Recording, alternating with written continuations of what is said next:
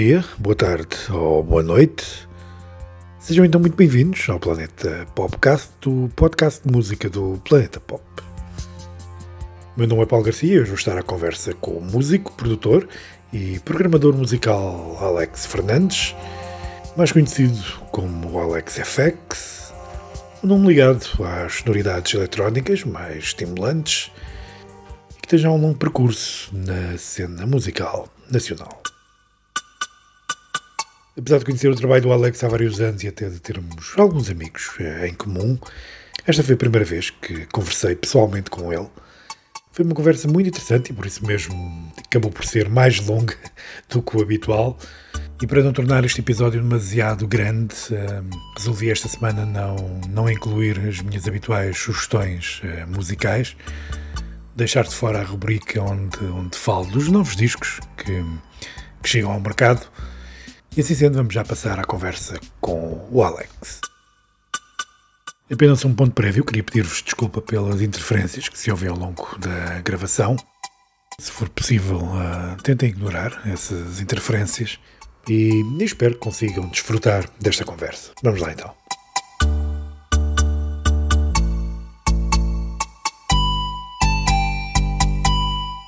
Alex, bem-vindo então uh, aqui ao Planeta Popcast. Um, estávamos há pouco a falar um, em off e estava a dizer que nunca, nunca tínhamos conversado, acho que nunca, nunca nos cruzamos, penso eu também. Não, não, não. Cruzamos-nos quase sempre em caixas de comentários de amigos comuns. Eu acho que foi mais por aí. É o momento, em, o primeiro em que estamos a falar diretamente na primeira pessoa, um com o outro, e não, uh, e passo o termo teclar de um para o outro.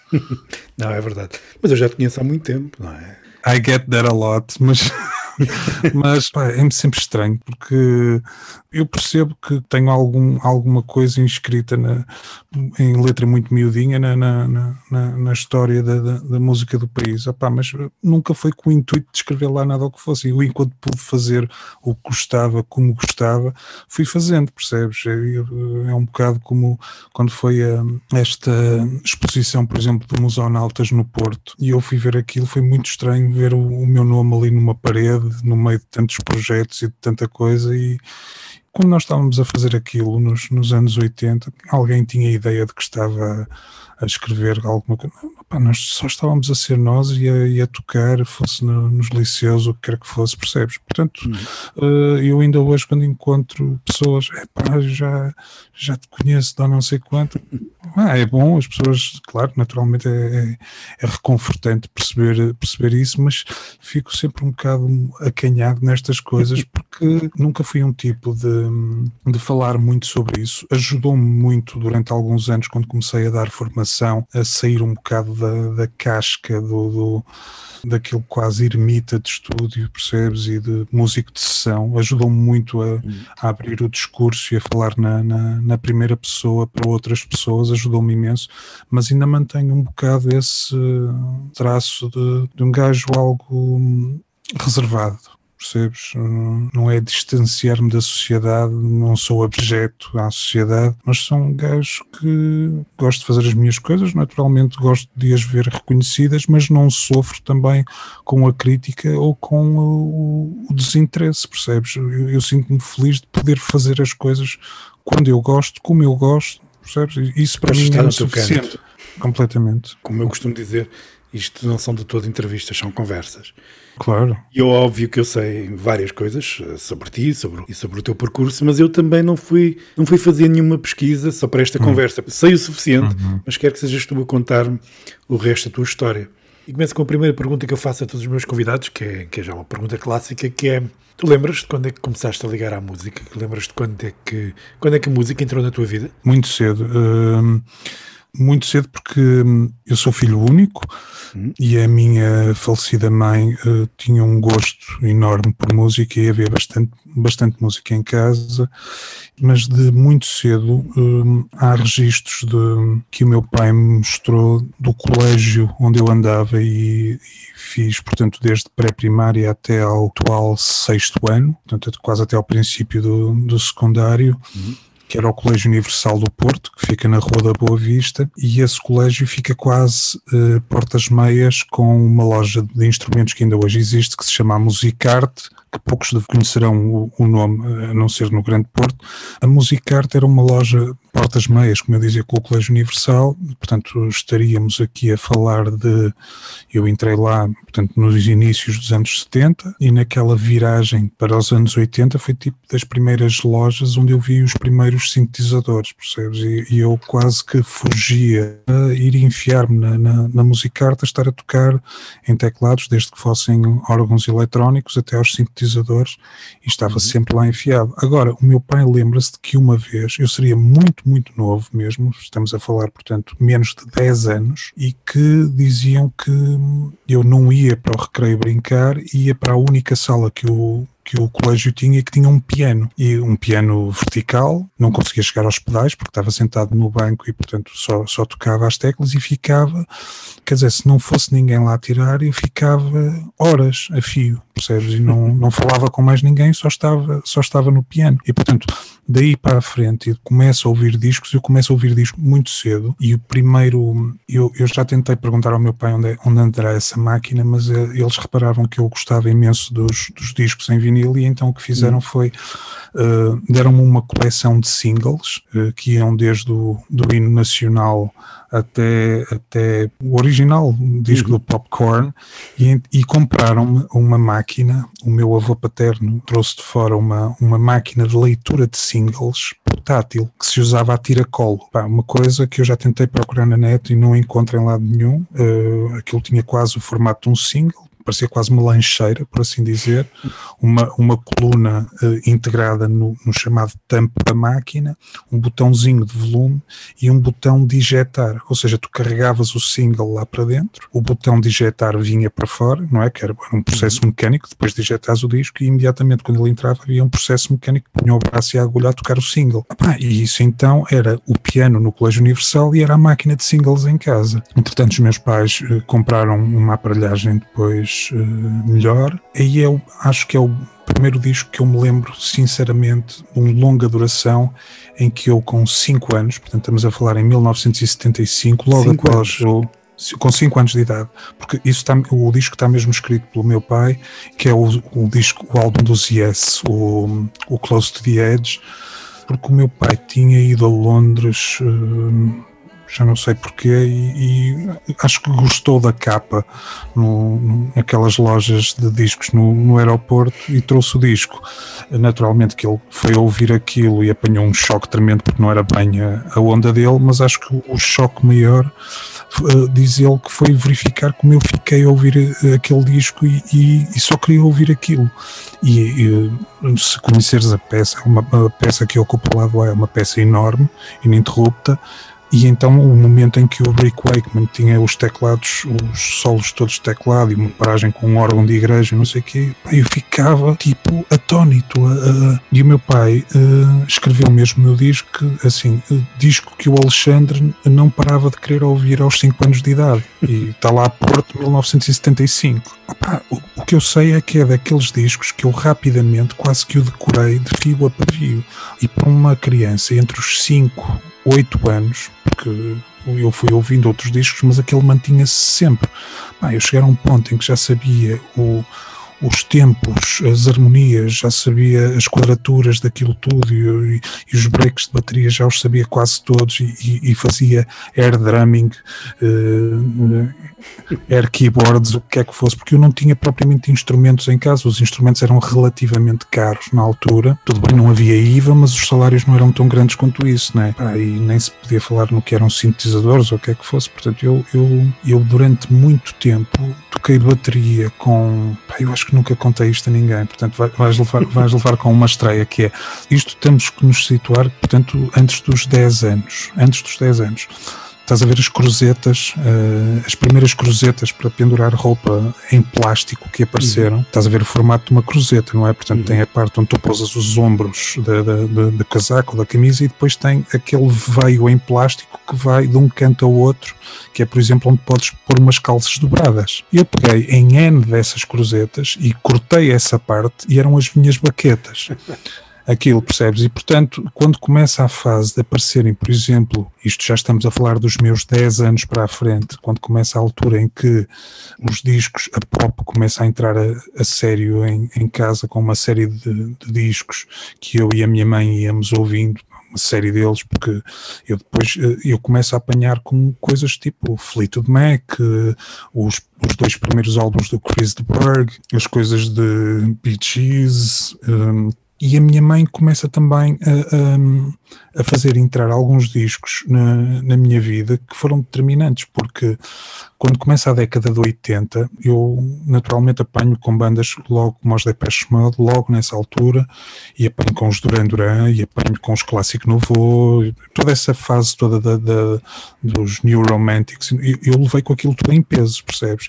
E fiz o, o, a mímica toda de tudo que era compassos de bateria, com esses pedaços de plástico no ar. Uh, e agora tenho que voltar aqui um bocadinho atrás para um, para um outro episódio, uh, e lembrei-me disso agora por causa da bateria, que foi eu com 3 anos o meu pai tirou essa fotografia porque nós tínhamos ido a uma passagem de ano num um, um daqueles uh, locais que eram tipo bares dançantes, por assim dizer. Portanto, estamos a voltar a anos 70, não é? Ou seja, aqui estamos a, a falar de, ou de 72 para 73 ou de 73 para 74, porque eu faço anos mesmo na reta final em novembro, mesmo no final de novembro. E então havia uma banda que estava lá a tocar e o meu pai disse que, quer dizer, eu comia, não prestava atenção a mais nada a não ser à banda e estava sempre a olhar para a bateria. E até que num intervalo qualquer da banda, o meu pai disse assim: Olha, posso só tirar uma fotografia com o menino sentado na bateria, mais não sei quantos? E ele, ah, é à vontade. E então a fotografia ainda a tenho aí porque eu sentei-me na bateria, naturalmente não chegava aos pedais, mas peguei nas baquetas e cruzei imediatamente, isto com 3 anos, eu cruzei os braços imediatamente para o braço direito estar a apontar para o prato de choque e o, e o esquerdo estar na trola. O, o baterista escolheu assim, ele, ele disse: Você tem que para esta criança aprender música, porque enquanto eles estavam a falar, diz o meu pai que, só mais tarde, depois é que percebeu que é, eu tão depressa fiz aquilo, ou seja, acho que estava a conseguir marcar um compasso qualquer não na perfeição, mas atendendo à idade e ao peso do que são as baquetas e ao tamanho de uma bateria para uma criança de 3 anos, eu acho que tão depressa fiz isso que uma mão direita foi imediatamente para o lado direito, para o o prato maior, que é o, o ride, o prato de acompanhamento, e o que eu estava a fazer no prato de choque comecei a fazer também no, no, no ride. E, e, o meu pai disse que essa foi a altura em que, na verdade, pela primeira vez alguém lhe disse: ah, Você tem que pôr esta criança na música, e nunca ninguém me pôs na música, percebes? E eu levei com uma escola tremenda e era constantemente surpreendido pela minha mãe, que, porque apesar de ter algumas coisas que ela ouvia que eu não, não fosse assim já tão adepto, mas que naturalmente temos que nos reportar sempre aos anos 80, ok? Uhum. Uh, e a minha mãe adorava coisas como naturalmente a Barbara Streisand e os, os musicais uh, americanos e as Liza Minnelli e eu já não me identificava tanto com isso. Mas há momentos há, há momentos chaves de, de, da minha mãe a pedir-me determinados discos para eu ir comprar às lojas de discos aqui no Porto e dois deles são marcantes porque um ela escreveu-me num papel eu olhei para o papel e eu disse assim de certeza que o nome da banda é este? Ela é, é, é e faz-me um favor, pede a versão do Maxi com o início com os Durans e os Depreste e não sei o que, eu, tive, tive sempre a curiosidade de querer ir para as versões extensas por causa da maneira como elas eram feitas antigamente, perceberes muito mais o que é que cada uma das pistas estava a fazer, ou seja, eu já desde muito novo, por causa de estar a tirar o que é que eram as linhas de bateria, ou o que é que eram as linhas de baixo e não sei o que, portanto, eu, eu já na cabeça, ao ouvir uma versão final que estás a ouvir em estéreo, canal esquerdo e direito, a minha cabeça já estava a dividir toda aquela sessão, portanto, eu desde muito novo comecei comecei a ter uma percepção bastante prática do que é que era produção, do que é que, do, que é que se faziam as pistas todas daquilo, quantas camadas de sintetizadores estavam ali, quantos arranjos andavam para aqui. Ou seja, eu, eu quase que tirava a radiografia aquilo tudo sem ter a tecnologia. E então, uh, ela escreveu-me isso e eu fui, eu fui um, isto para explicar a minha adesão quase sempre às, às, às versões dos Maxis e extensas. E ela disse uh, pede especificamente a versão do Maxi, porque isto passou na rádio e passou a versão do Maxi e também passou a versão do álbum, mas o álbum compramos depois. Quero mesmo é que me tragas o Maxi. Epá, eu cheguei à, à discoteca, na altura a Tupitec tinha o Maxi esgotado e foi na Boa Vista, numa outra loja que era a Peggy, salvo erro, eu cheguei lá e disse assim: Olha, pá, a minha mãe pediu isto e eles pegaram no papel. Eles, ah, do caraças, pá, grande, grande, grande malha. O termo não seria grande malha, mas, mas na altura seria algo similar. Pá, eles passam para a mão o maxi single do Uncertain Smile dos DD. E eu fiquei a olhar para aquilo e eu, ok, bora lá para casa. Pá, pus aquilo a tocar e, uau, tu sabes o que é o maxi do Uncertain Smile? Eu, mas sabes o mais curioso? Eu fiquei ainda mais vidrado com o lado B. Porque o lado B, há poucas edições desse maxi traz o Soul Mining numa versão 12 polegadas raríssima. A entrada do tema são quase 4 minutos de um compasso de bateria, só, com os sons de sintetizador a andar lá a vaguear atrás, mais nada, nem baixo, nem nada. Um compasso que nunca mais acaba, aquilo.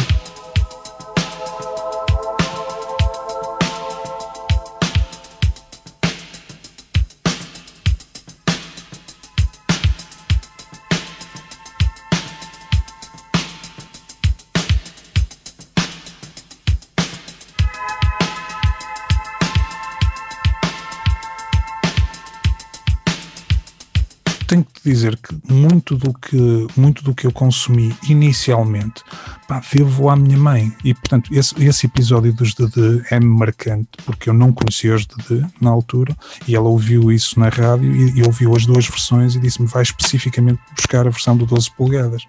Ah, ela sabia que eu adorava tudo que era versões de 12 polegadas e a, a todas as horas me surpreendia por, olha, tens aqui o maxi novo dos Depeche Mode que já te comprei, mas não sei quantos. E havia poucas lojas a importar no Porto, muito poucas, percebes?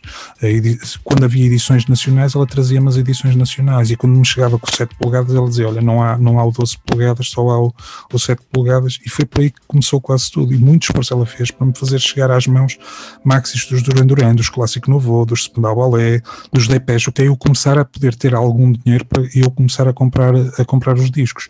E, e qual é que foi o primeiro que tu compraste conscientemente? Por acaso foi em 81, que foi tipo de, de dinheiro que me davam tipo de Natal e não sei quantos, e curiosamente foi em Lisboa, numa discoteca que estava por cima da estação do Rocio, lembro-me que era por cima da estação do Rocio, e foi o primeiro álbum dos Duran Duran.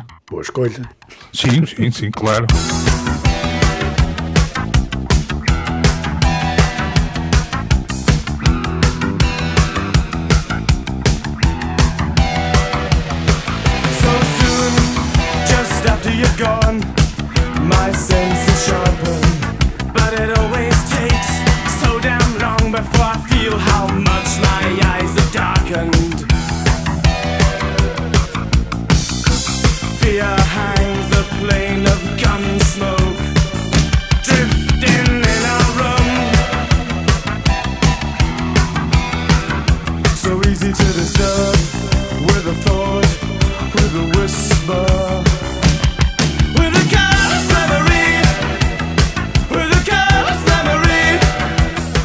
O disco não havia no Porto. Eu, eu, fui fazer uma viagem a Lisboa com os meus pais, já não sei porquê. Não sei que discoteca seria essa. Sei que ficava num, num primeiro piso na, na estação do Rocio. Lembro-me dessa discoteca. Sei que eu estou a pensar, sei que eu estou a pensar também. Recordo-me disso. A minha, a minha memória fotográfica é muito boa, mas depois tenho, eu tenho flash de esquecimento, ok? Depois há blocos da minha vida que quase que apagaram, por assim dizer, e há outros que estão demasiado presentes.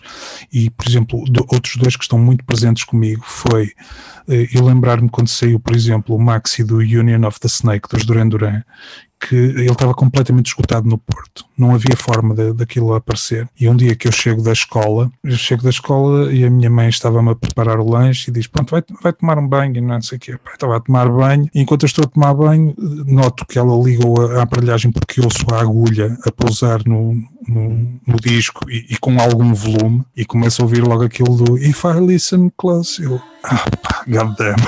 Eu disse: Isto não é, isto não é versão do álbum. Pá, eu, eu saí da, da banheira de, de toalhão tenho a imagem demasiado presente. Por acaso também gosto muito dessa versão Max, embora saiba que não é uma das preferidas dos fãs, eu gosto imenso. A versão do 12 polegadas é absolutamente fabulosa. Pá, e eu acho que há muito mais gente a questionar a, a versão 12 polegadas do, do Is There Something I Should Know? Porque eu adoro-a, tenho eu que dizer que adoro. adoro. E, foi uma, e foi uma jogada de risco na altura, porque aquilo era a antítese do que seria uma versão 12 polegadas. Sim, mas essa também adoro, 12 polegadas, Is There Something I Should Know, é, pá, é incrível, incrível. Se é dos meus 12 polegadas preferidos deles, anda lá muito perto.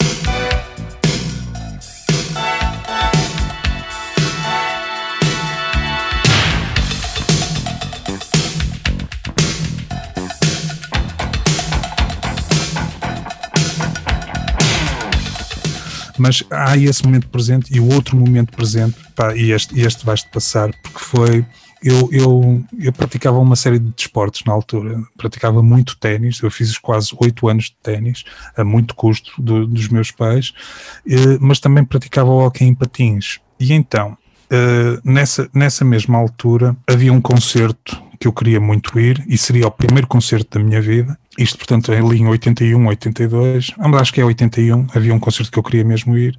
E, e os bilhetes eram vendidos na altura na Turitec e, e o dono da Tubitec era um amigo de infância do meu pai e a dona tinha, tinha andado na escola com, com a minha mãe. E a, a minha mãe chegou e disse assim: Olha, os bilhetes estão completamente esgotados, o Vitor e a Teresa para não conseguiram arranjar mesmo nenhum. Mas olha, em compensação, porque eu sabia que no mesmo dia do concerto havia, havia isso, ela disse assim: Eu consegui bilhetes para, aquela, para aquele jogo de hockey que tu querias ver. Ei, porreiro, olha, pronto, vamos, eu, tu e o teu primo vamos ver isso. Opa, e chegamos, eu não fazia a mínima ideia o que é que era o pavilhão Infante Sagres, porque nunca tinha, nunca tinha entrado no pavilhão Infante Sagres, mas eu sabia que havia hockey lá. Opa, eu entro e estava uma porrada de gente por todo lado e eu fui, que jogo de hockey é que vai ver aqui? Ah, deve ter havido uma festa qualquer. Opa, eu extremamente inocente, não é? Opa, e o que é facto é que entretanto começa, o, e a primeira banda era uns Ferro e Fogo. Ferro e Fogo era uma banda de heavy metal portuguesa. Okay. Sim, sim, sim. Uma chinfrineira de todo tamanho, porque foi a primeira vez que eu estou em frente a um palco. Opa, e acaba aquilo, e entretanto vem a banda principal. E a banda principal era uns clássicos novo, era o concerto que eu queria ir ver. Ou seja, a minha mãe, a minha mãe trocou umas voltas todas fez-me acreditar que eu ia ver um jogo de hockey em patins quando eu estava completamente desconsolado de não haver bilhetes, não haver bilhetes para os clássicos novo. Ela tinha os bilhetes e levou-me a ver. E fez-me praticamente a mesma coisa com os Duran Duran, só com os Duran Duran eu já sabia o que, é que era o pavilhão em Fonte Sagres, naturalmente.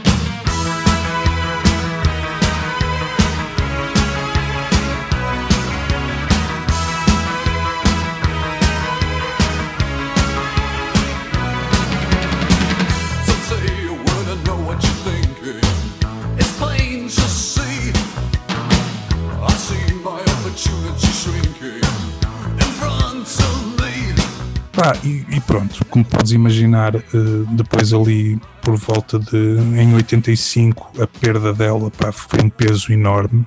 Foi um peso enorme porque hum, eu, apesar de ter uma ligação muito grande com o meu pai, e uh, o meu pai atendendo à profissão que tinha, uh, eu estava mais tempo naturalmente com a minha mãe do que propriamente com o meu pai. E portanto ficamos assim depois numa altura um bocado os dois jogados um contra o outro, pelas circunstâncias do que tinha tudo acontecido, não é? E, um, e o meu pai ficou viúvo, para teres uma ideia, a minha mãe tinha 38 anos quando faleceu, eu tinha, eu tinha, eu tinha 15 a fazer 16, percebes? Bastante nova. E o meu pai teria a mesma idade, percebes? Portanto, e, foi, e foi um golpe muito duro. E eu, eu nessa altura começo depois a, a, estudar a estudar à noite porque quis arranjar um trabalho e felizmente arranjei um trabalho muito próximo de minha casa numa loja de discos e aí começa a minha vida a lidar com discos porque tive sempre a sorte de poder trabalhar naquilo que gostei e, e portanto comecei e, e, tive muitos anos a vender discos em, em, várias, em várias lojas, passei mesmo pela Tubitec, pela Valentim de uhum. Carvalho, abri a Bimotor no Porto e tudo. Uh, portanto, o histórico depois dos discos começarem a, a, entrar na minha vida é muito fácil de saber, não é? Porque já não vou falar pelo facto de também ter começado a ser DJ nos finais dos anos 80 em, em clubes quase que agora são icónicos, como foi o caso da Amnésia aqui no Porto, primeiro local marcadamente de, de, de feição acid house. É engraçado não conhecer a tua faceta como DJ, confesso. Não conhecia. Porque a amnésia foi um desafio que me foi colocado na altura. Uh, a primeira discoteca onde eu comecei a, passar música, curiosamente, foi na zona de Penafiel, porque eu na altura trabalhava já na Bimotor, mas como uh, eu ia para a Bimotor com caixas de ritmos, percebes? E, e, estava a programar caixas de ritmos, não sei quantos. E há um tipo que vê isso, um dos vendedores, e diz assim: ah pá, tens que ir comigo a uma discoteca em Penafiel, porque os gajos têm lá duas caixas de ritmos e não usam aquilo para nada. Pá, eu então fui para lá e desde fazer programações a estar a fazer o chamado finger programming em cima dos discos e não sei quantos, aquilo era quase um, um freak show no bom sentido, porque ninguém utilizava as máquinas para fazer o que é que fosse em cima dos discos. E não sei porque isso deve ter chegado na altura aos, aos ouvidos do Jorge Nogueira, que era um dos, dos gerentes do, da Amnésia, que, que, estava completamente a arrebentar nessa altura, tinha acabado de abrir, ela existiu num espaço de uma antiga discoteca em Francelos que se chamava Iodo, que era uma discoteca música alternativa, som, chamado som da frente, rock, essas coisas todas. Então aquilo vira para, um, para uma coisa completamente dispar, que é um clube de, de, de dança assumidamente feito à imagem de como eram os clubes de Ibiza da altura. Só que os tipos atrecharam a cabine com o topo de gama das coisas que haviam e foram a primeira uh, discoteca a meter lá um sampler, um teclado da Roland, um S50 e um kit de bateria digital. Pá, e, o, e o Jorge Nogueira viu o que é que eu estava a fazer no, nessa discoteca em Penafiel. Pá, e disse assim: pá, tenho um convite para ti que é tu tens toda a tecnologia de ponta dentro daquela cabine, pá, mas o pessoal que está lá não consegue tirar tipo 2% da capacidade daquilo. Pá, e então é a minha entrada na amnésia é para o tipo que vai para os samplers, para os teclados e para a bateria eletrónica, percebes? E começa por aí. E, e dali escalou para começar a passar discos, porque depois eu, a potência técnica para eu passar as coisas, como eu já tinha uma coordenação rítmica tremenda, ou seja, eu, eu aos 16, eh, por causa daquelas revoltas todas de juventude que um gajo passa, não é? Mas eu com a adenda toda do que tinha acontecido, começo com as bandas punk, pá, e começo a ouvir música tipo os, os Neubautens e ainda mantendo a veia ligada a coisas como os DPs. A eletrónica esteve sempre lá, percebes? Eu, eu acho que desde muito cedo tive, tive essa, essa lição passada pela minha mãe que era não criar filtros, hum. ok? Não haver separações. Se tu gostas das coisas, não há que ter medo do que, do que gostas. Claro. E ela dizia, pá, eu, eu sei que tu não gostas destas coisas da Bárbara Streisand, mas opa, eu percebo, tu também há coisas que tu ouves e que eu te compro opa, e que eu não gosto, e há outras coisas que eu compro que não faço a mínima ideia do que tu estás a ouvir e eu gosto. E, e, eu havia alguns discos, já quase na fase final, que eu, que eu já começava a comprar, umas coisas tipo, já quando andava nos In the Nursery, aquelas primeiras coisas todas da 4AD, não sei o que, ela, Cocteau Twins e This Mortal Coil, ela, é pá, isto é lindíssimo, o que é que é isto? Não sei o que, ela adorava, percebes? Adorava, ela tinha um sentido musical, que era uma coisa e ela tinha uma coisa que ela cantava bem. O meu pai outro dia descobriu gravações em que eu com a guitarra íamos para as escadas do, do prédio, o prédio onde nós vivíamos era tudo família. Era o meu avô no primeiro andar, uns tios meus no segundo, eu no terceiro, outros tios no quarto e no quinto, pronto. Portanto, eu vinha para as escadas e pôrmos a tocar coisas tipo Simon and Garfunkel ou, ou mesmo músicas tipo do Bright Eyes, do, do Art Garfunkel, nós os dois. Eu tinha tirado aquilo para guitarra, percebes? E eu ia lá cantarmos, ou cantarmos o Dreams dos, dos, dos Fleetwood Mac, tínhamos uma convivência musical enorme e, e, o meu pai outro dia estava quase varrido em lágrimas porque encontrou as cassetes disso. Pai, eu ainda não tive coragem de ir pegar naquelas cassetes, percebes? Porque é um fosso muito grande e eu não sei se estou preparado para ouvir o que lá está. É uh, vou ter, vou ter, é, eu vou ter, vou, vou, ter que me preparar para isso porque vou ter que ouvi-las e digitalizar aquilo, mas tenho que me preparar psicologicamente para o que ali está.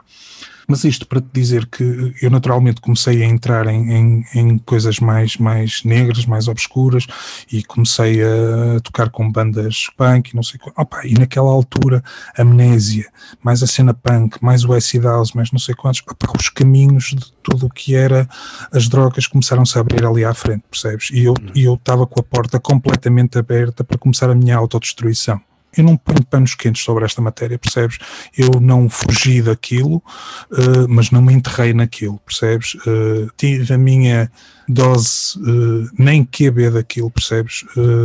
mas rapidamente, eu tão depressa entrei naquilo como, como tive que tomar uma decisão percebes? E, e, é esse o momento do, da, da, da chamada wake-up call para mim, é quando eu tomo aquela decisão de ser assim, epá, ou eu vou enfiar a cabeça na areia, e por areia estou a usar uma metáfora para outra coisa, ou eu vou ter que me agarrar a alguma coisa para não entrar nisto. E é uma altura ali muito crucial porque é quando sai o Black Celebration dos, dos Depeche. E eu agarrei-me àquele disco e ao Gone to Earth do Sylvian. 86 foi um, um ano muito marcante para mim porque esses dois discos foram uma tábua de salvação. Esses dois discos foram fulcrais para mim porque foram os que me disseram assim: é a música que tu vais agarrar, ponto final.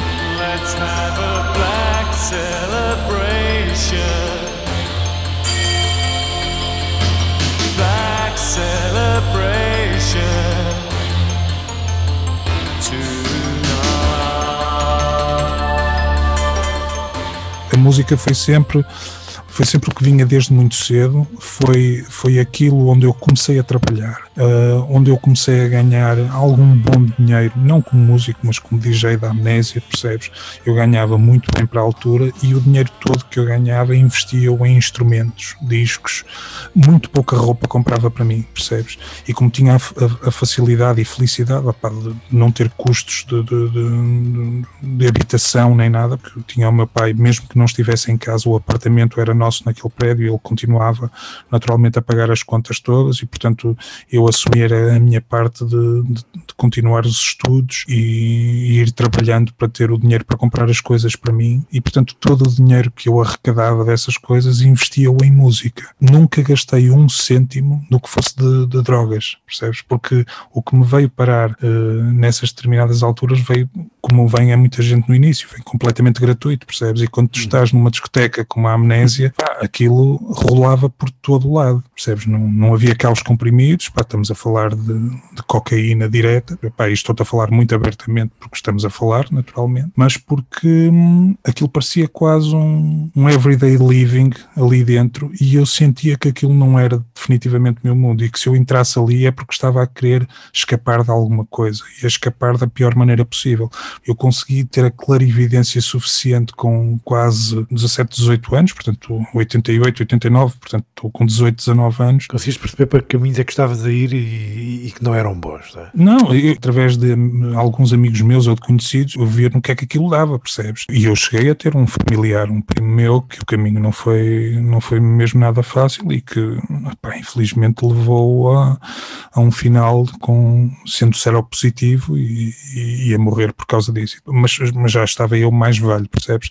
Hum. Portanto, não, não me via com aquilo e, e, sabia que sempre que a coisa que mais me dava alegria e melhores recordações era sempre a música, portanto eu, eu dediquei-me à música por inteiro, percebes? E, e, daí a importância desses dois discos, os Depeche por si era a banda que eu sempre gostava e aquele Black Celebration é aquele ponto de viragem tremendo, é aquele disco que parece que não tem singles para lado absolutamente nenhum, e depois o Sylvian, porque eu já gostava dos de Japan, percebes? Eu adorava os de Japan, pá, era super influenciado pelo Steve Jensen e pelo Mick Carn, aquele, aquele disco do Well on Canvas, eu gastei três ou quatro cassetes de VHS que tinha que mandar vir da Gemma Records. Pá, eu visionava aquilo de trás para a frente, pá, sabia, os, sabia os, os compassos todos daquilo. Comprei um baixo de propósito fretless para estar a tirar as linhas Sim. como o Mick Carney, não sei.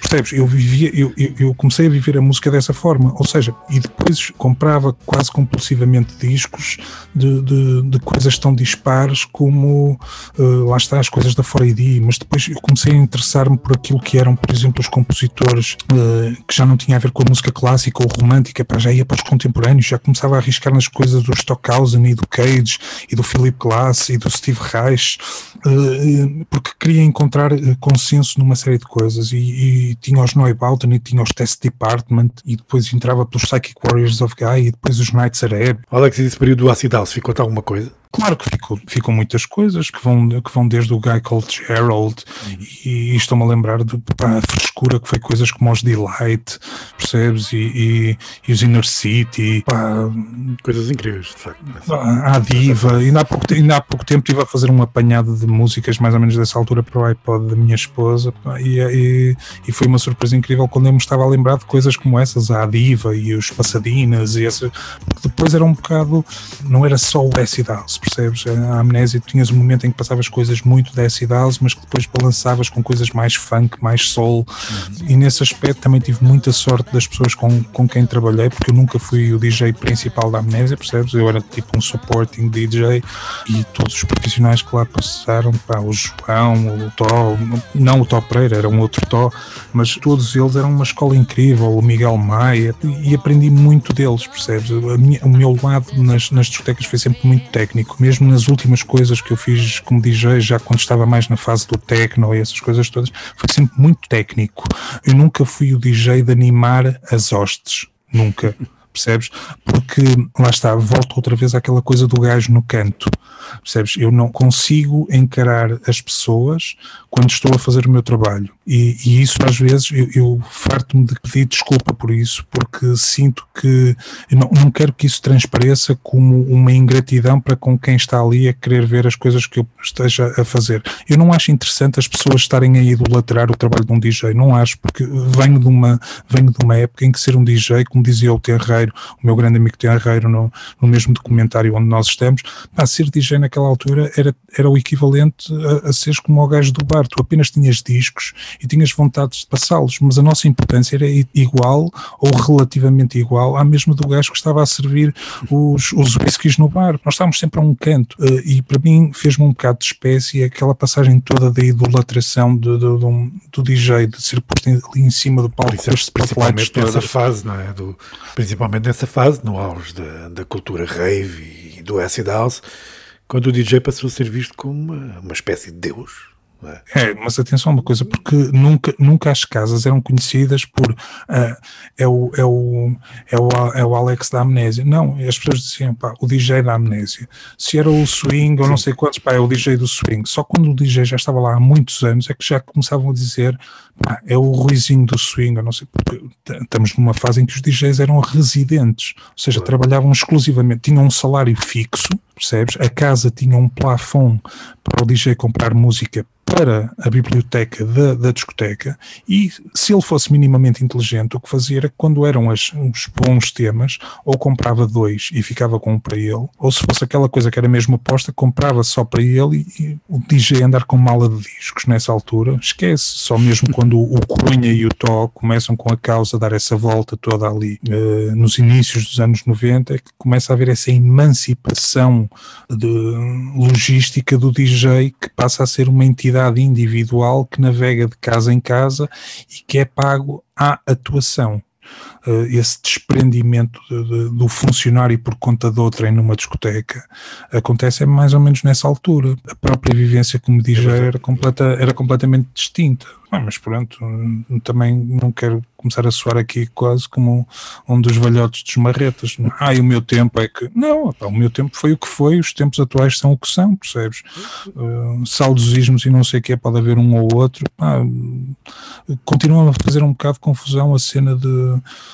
do DJ todo idolatrado, e é por isso que eu digo, tanto nos tempos mais atuais, eu estar a ir para estar a pôr música num local ou estar a tocar ao vivo, já quando estou com a coisa do Alex FX, o meu intuito é de que eu já levo o, o show em, em, em, sistema de multimédia, porque acho que complementa muito mais o tipo de coisas que eu faço que são um pouco mais fílmicas, ter imagem a acompanhar, pá, do que as pessoas estarem a olhar para um, para um gajo que está ali, pá, no meio de máquinas, feito nerd. Não tem interesse para mim absolutamente nenhum. Pá, sim, eu não sendo músico compreendo isso muito bem. Eu nos anos, nos anos 2000 um, cheguei a, também a atuar como DJ, cheguei a meter música Epá, eu detestava, detestava quando isso acontecia. Mas isso é também porque eu tenho uma certa timidez por vezes disfarce bem e que nem toda a gente compreende. Talvez por causa disso, né? por, por disfarçar bem. Por isso sempre gostei de estar no, no meu canto, fazer o meu trabalho, sem grandes uh, facilitismos. Não é? Se calhar até ser um pouco egoísta, meter música primeiro para me agradar a mim, depois então para agradar aos outros. Um, porque eu também não acredito nessa lógica do DJ funcional, que está ali apenas para para meter música para quem, pá, para quem está sofrente. Porque eu também penso que se alguém te vem ver meter música, é porque em princípio gosta do que passas. Opa, mas quem o faz, eu não recrimino quem o faz, percebes? Não, de porque, todo, porque, hum, porque eu sempre, eu sempre. Há vários tipos de DJs, sempre, há vários tipos de casa. Claro. Eu sempre fui apologista de que há bons profissionais em tudo e que as coisas têm que ter um balanço. E esse balanço pende para dois lados, que é, eu quando olho pelo meu lado, eu posso dizer assim, pá, eu gosto deste tipo de, de música, mas tenho que perceber que existe o outro tipo de música para contrabalançar isto. Opa, o David Byrne disse isso tremendamente bem num, num, num artigo de opinião que ele escreveu há uns anos anos com o Tom York, já não me lembro, que, que ele dizia assim: eu, eu compreendo quando as pessoas me dizem assim olhar para a sua música e olhar para uma Britney Spears, pá, é a mesma coisa que estarmos a olhar para um bom vinho e para uma Coca-Cola. Ele diz, pronto, eu percebo isso e eu adoro bom vinho, mas de vez em quando sabe-me bem uma Coca-Cola. E é um bocado nessa compreensão e um bocado no matar esse estigma de que, é mau, não ouço. Eh, eu, eu sempre disse que divido a música em, em dois planos a que eu consumo e a que eu dispenso. Mas ouço-a para eu perceber até que ponto me apraz ou não. Ter que citar nomes é, é, tramado, mas eu vou citar o nome, correndo o risco de que ao citar o nome vou baixar a qualidade de tudo que estamos a falar até agora, mas, mas vai servir o nome apenas como exemplo. Eu cheguei muito tarde ao, ao chamado fenómeno, com F minúsculo, eh, Maria Leal. Eu já estava com uma certa impressão do que é que iria sair, dali sair, percebes? Porque é, uma coisa similar como foi o Zé Cabra e não sei o quê, opa, e, e o Zé Cabras eu achei piada quando foi o Markle a descobrir aquilo, mas pronto, é aquele momento, é como se for um apontamento do, do, do humor a não sei quando. Quando isso passa a fenómeno, isso às vezes revela um bocado até que ponto o público está verdadeiramente interessado na música como arte ou se está a olhar para a música apenas como um entertainment. Portanto, aí a música começa a perder o seu valor em si. E se calhar eu às vezes seja demasiadamente exigente para aquilo que eu espero que o público entenda ao respeito da música. Não da minha música, da música toda, porque aí começa-me a fazer uma, uma, uma ligeira confusão as coisas. Mas, mas pronto, eu tanto tive que ouvir sujeito A, B ou C, apenas para, para saber do que é que estava a falar, ter a minha opinião formada e passar ao lado do dispenso. Não é dizer é mau. Opa, dispenso, não vou perder o meu tempo com isto, já percebi o que é, ok? Pronto, tem o seu lugar, tem os seus espectadores, pá, nem que sejam três dele num stand de automóveis, opa, e percebes? Eu perdi e ninguém me devolve aqueles 5 minutos ou 4 minutos. Tens que ver o lado positivo das coisas, que é tu precisaste saber que estava ali um buraco para não cair. Sim, claro, mas eu já, já conheço esses buracos há muito tempo, Alex. Repara, eu sou do interior, não é? Sou beirão, nasci na Covilhã, passei todos os meus verões desde, desde miúdo, né, na aldeia dos meus pais, que é, que, é, que é ali perto. Pelo que eu sempre convivi com essa cultura mais, mais popular, a, a música popular, aquilo que eu chamo a música pimba, mas eu acho que mesmo nesse universo da, da música pimba ou da música popular, pá, mesmo, mesmo aí há, há, alguns padrões mínimos de qualidade. Queres cantar, tens de ter uma voz minimamente decente, não é? A Maria Leal, acho que é, é aquilo é, é, outra coisa, aquilo é, é, pá, aquilo é só embaraçoso, não é? A todos os níveis. Acho que há ali alguém que, cuja única ambição era, era ser famosa. E nem sequer, tem, nem sequer tem noção para perceber que é quase uma caricatura, não é? Por outro lado, eu penso assim: se ela é feliz a fazer aquilo, se faz o Costa e é feliz a fazer aquilo, opá, que seja, não, não, não veio mal nenhum ao mundo também por causa disso. Se calhar o problema é mesmo a atenção que, que lhe é dada, não é? Esse, esse talvez é que seja o problema. Claro, mas, mas a premissa ficou, ficou aberta com fenómenos como, por exemplo, aconteceu com a questão do Zé Cabra, percebes? Claro, e, claro. A, e, a, foi aberta a partir daí. Acho que as pessoas ouviram aquilo e olharam para aquilo mais quem olha para um acidente, sabes? É, tipo... é, aquilo, aquilo é olhar para aquilo como se fosse um sketch cómico, percebes? E eu, e eu, enquanto aquilo foi a descoberta do Markle na altura, teve a sua piada e eu rimo bastante com aquilo e não sei quantos, mas quando aquilo passa a, a ser um produto para vender, aí eu já questionei muita coisa, porque quando via aquilo a ser colocado para vender, quando o Herman uh, mostra pela primeira vez quem é o personagem, e, e, eu quando o vi pela primeira vez é que, é que me caiu a, a, ficha toda, como se costuma dizer, porque eu olhei para o homem a dizer assim: opa, aqui está o caso de alguém que nunca sonhou que isto acontecesse, está a tentar dar o seu melhor Opa, e, e, e, está a expor-se desta maneira, e, e, é isso que eu dispensava, percebes? Era isso que eu dispensava. Enquanto eu vivia no fenómeno, enquanto eu vivia o fenómeno de isto é um clipe de áudio de um sketch dos Python que o Markle engendrou, e, fica assim naquela tua memória: quem será o personagem? Eu ia imaginar um gajo tipo Hermeto Pascoal, mas enfiado para aí na, na, em reguengos de Monserrat e freixo de espada à cinta, percebes? No disrespect, mas. Claro imaginar assim, tipo, um, um gajo tipo Hermeto Pascoal, tipo um albino, percebes? Uh, a tentar imaginar assim um personagem que seria aquilo. Pá, e depois quando vejo o coitado do homem ali, cai-me a ficha toda, uh, cai num desencanto, percebes? Por dizer assim, o meu imaginário passou um produto, uh, um dos artistas que eu mais respeito, que é o Herman, pá, pega nisto como se fosse, isto é o meu exclusivo, eu vou-vos mostrar quem é este gajo, desmorona-se tudo ali e, começa, e cria-se e cria todo esse novo epíteto à volta de uma coisa que não é nada, e isso depois, anos mais tarde, vem abrir a porta a não sei quantas coisas, percebes? Ou se é o miúdo que canta o bacalhau não sei quantos, ou se é não sei. Pá, Sim. Tudo bem, é música pima, todos eles têm o seu lugar e o ouvir essas coisas, eu não me nego a ouvi-las, não faço questão de as ouvir, mas não me nego a que cruzo com uma ou outra e o que é que era isto? Ah, ok, pronto. E já está na parte do dispenso, percebes?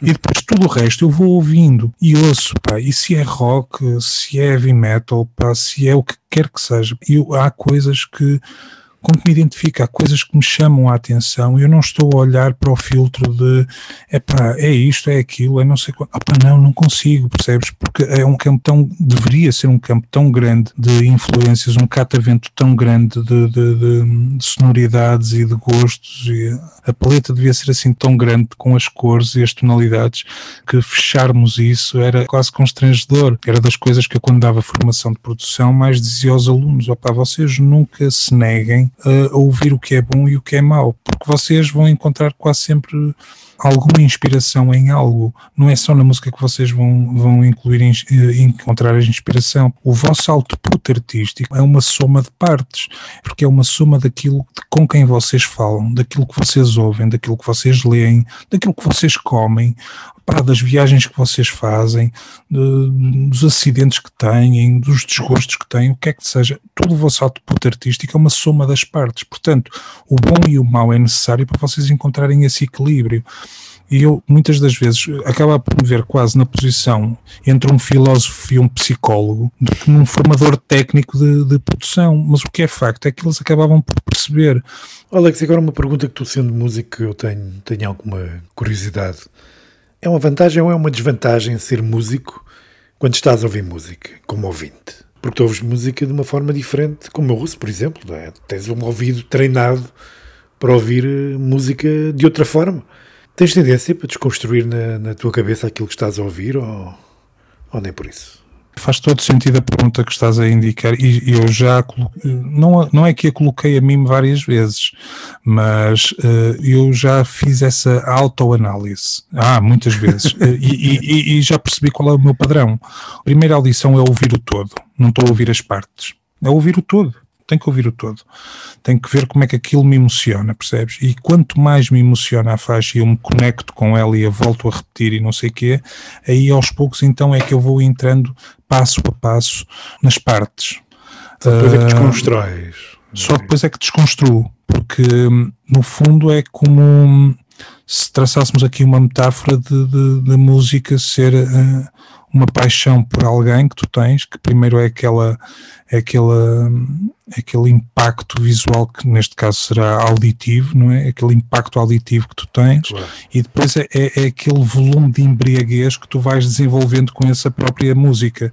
Eu estou sempre a usar a metáfora para, para relativizar a situação, porque quanto mais tu te apaixonas por uma coisa, mais vais entrando nesse estado de embriaguez induzido pela sensação de amor das coisas e a paixão, e essa, que é quando tu começas mesmo a, a, ficar quase obcecado hum, saudavelmente por aquilo e então começas a ouvir os detalhes todos e começas a utilizar os seus escutadores para perceber determinadas coisas ou então depois pões-te a ouvir nestas colunas ou naquelas para tentar encontrar mais pormenores e não sei quantos. E já te aconteceu estar a ouvir uma música e pensar, epá, isto como um todo funciona muito bem, não é? Principalmente ao tal nível emotivo mas depois começas a desconstruir aquilo e chegas à conclusão que pá, isto não é assim, não é assim tão bom.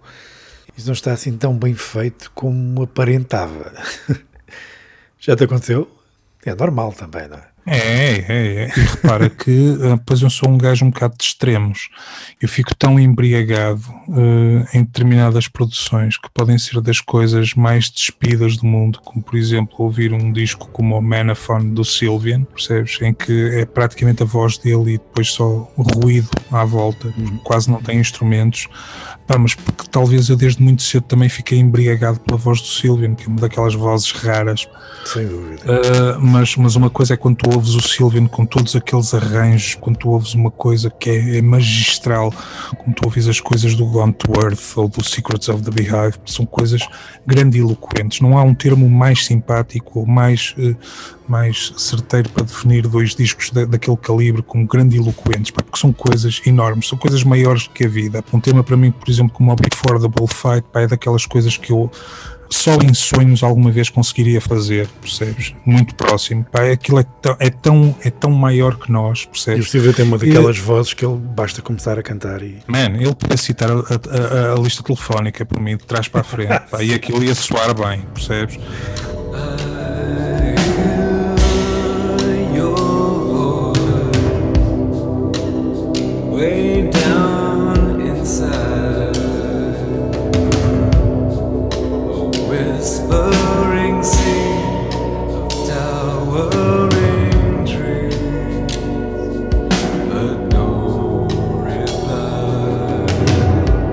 Exemplo, é daqueles artistas que eu tenho, eu tenho a certeza absoluta que quando for o dia que ele, vai, que ele partir, pá, vai ser o gajo que mais me vai custar.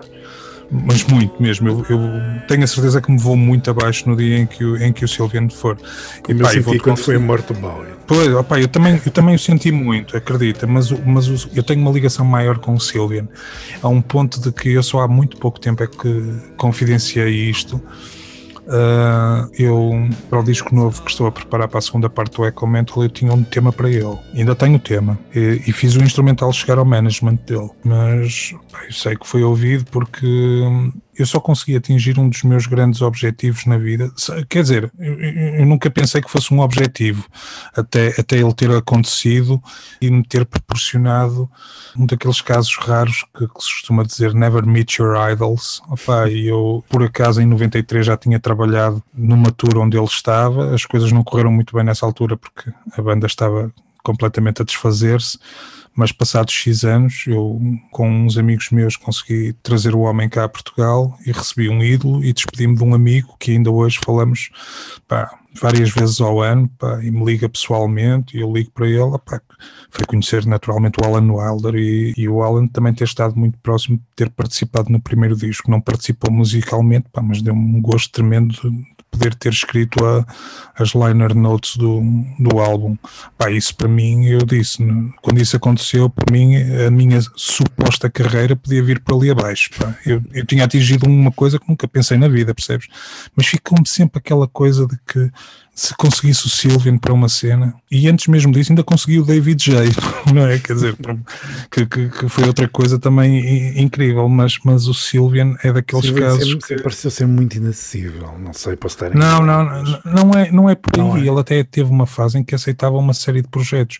Eu acho é que o pós-divórcio com a Ingrid Chaves acho que o lançou para um, para um canto, percebes? E acho que ele também não anda muito bem em termos de saúde. Eh, ele não é muito claro sobre essas coisas e depois eu tenho lido muito sobre, sobre ele e ele não é uma personagem, um homem fácil, percebes? Ele é, ele é, ele é um tipo relativamente difícil e algo conflituoso a miúde. Tenho lido a, a, a, biografia, esta última que saiu dele, e tenho, e tenho falado até com algumas pessoas que, que o conheceram pessoalmente e que dizem que na verdade ele opá, no, no, processo criativo é uma pessoa absolutamente fabulosa, mas que depois hum, é um bocado, como é que se ia dizer, um, não é um comportamento de um, quase de uma diva, mas é, ele parece que tem uma aura sobre as coisas, percebes? E ele é, é quase como, não é bipolar, não, não tem nada a ver com isso, é mas é como se ele...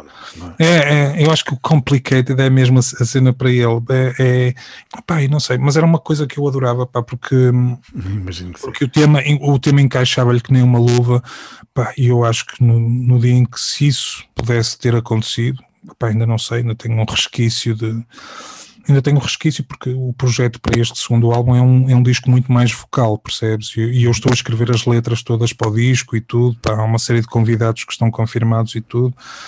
E gostavas de ter o Silvian?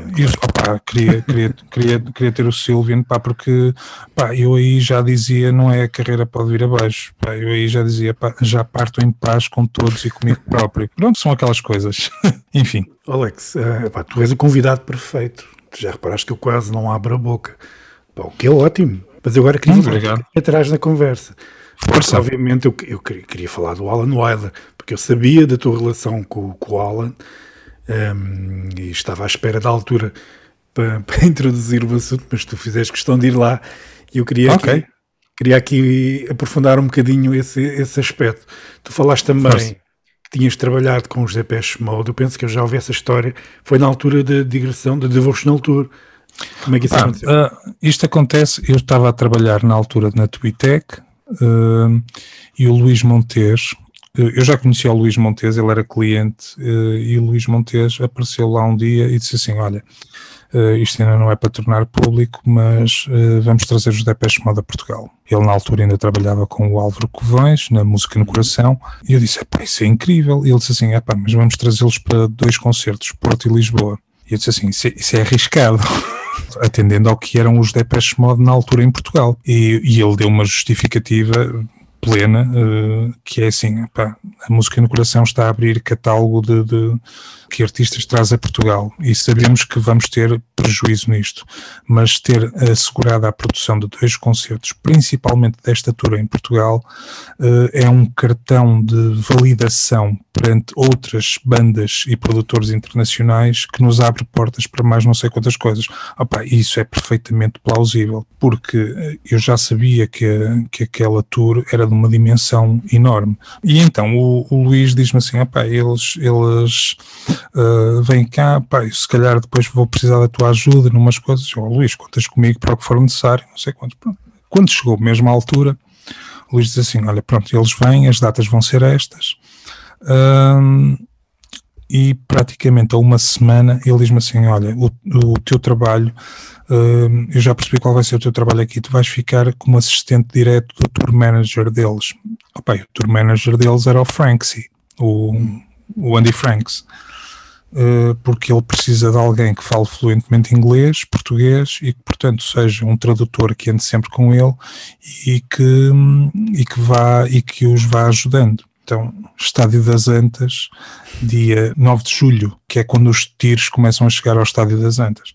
Pai, tu olhas para 20 e não sei quantos tiros a chegarem, a desmontarem aquela treta toda, a começarem a montar a logística toda.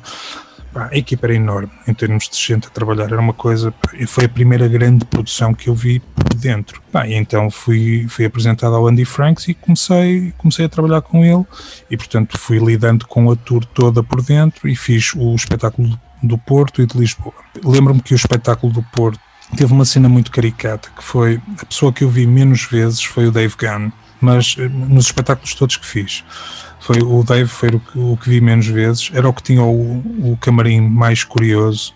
Martin tinha um que volta e meio ao Flats estava por lá, mas eles são amigos de infância, portanto, e estávamos a falar praticamente início da tour, as coisas ainda não estavam, o verniz ainda não estava muito instalado, mas o Dave estava completamente separado e o camarim dele era uma coisa muito estranha, aquilo parecia parecia um mostruário de, de seda uh, indiana com todas as cores e mais algumas o, o, o camarim dele, se tu entrasses com um pouco de índice de álcool acima dos índices normais, parecia que tinhas entrado num caleidoscópio.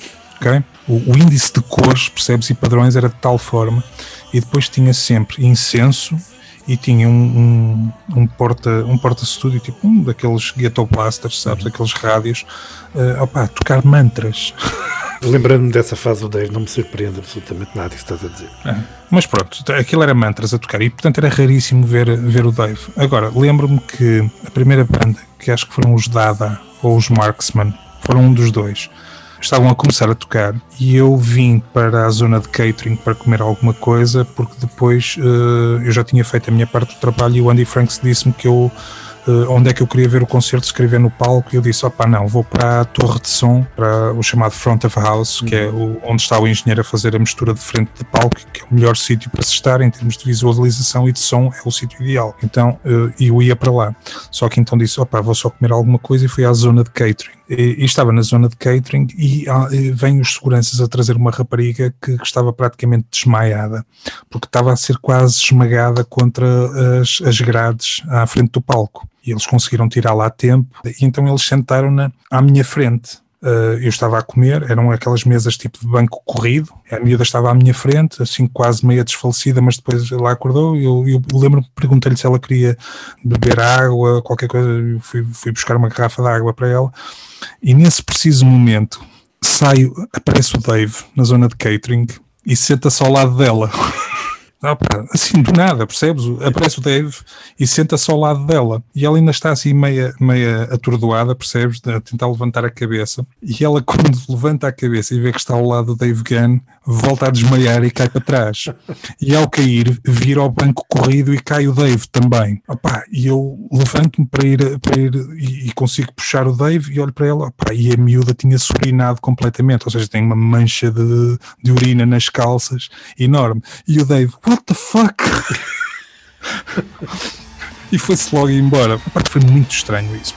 Tenho uma memória incrível, pá, porque a minha mulher, nós ainda éramos namorados na altura, a minha namorada, a atual esposa, estava comigo, nós estávamos a ver o concerto na Torre de Som, pá, e lembro-me que hum, o, o, Walking in My Shoes está, está a dar, pá, e quando começa a parte do, do Martin com o Ibo na guitarra, pá, lembro que começa a chorar. Eu, pá, começa a chorar que nem uma, uma Maria perdida, percebes? Uma Maria Madalena completa, porque estava a dizer, pá, finalmente tenho estes gajos na minha cidade.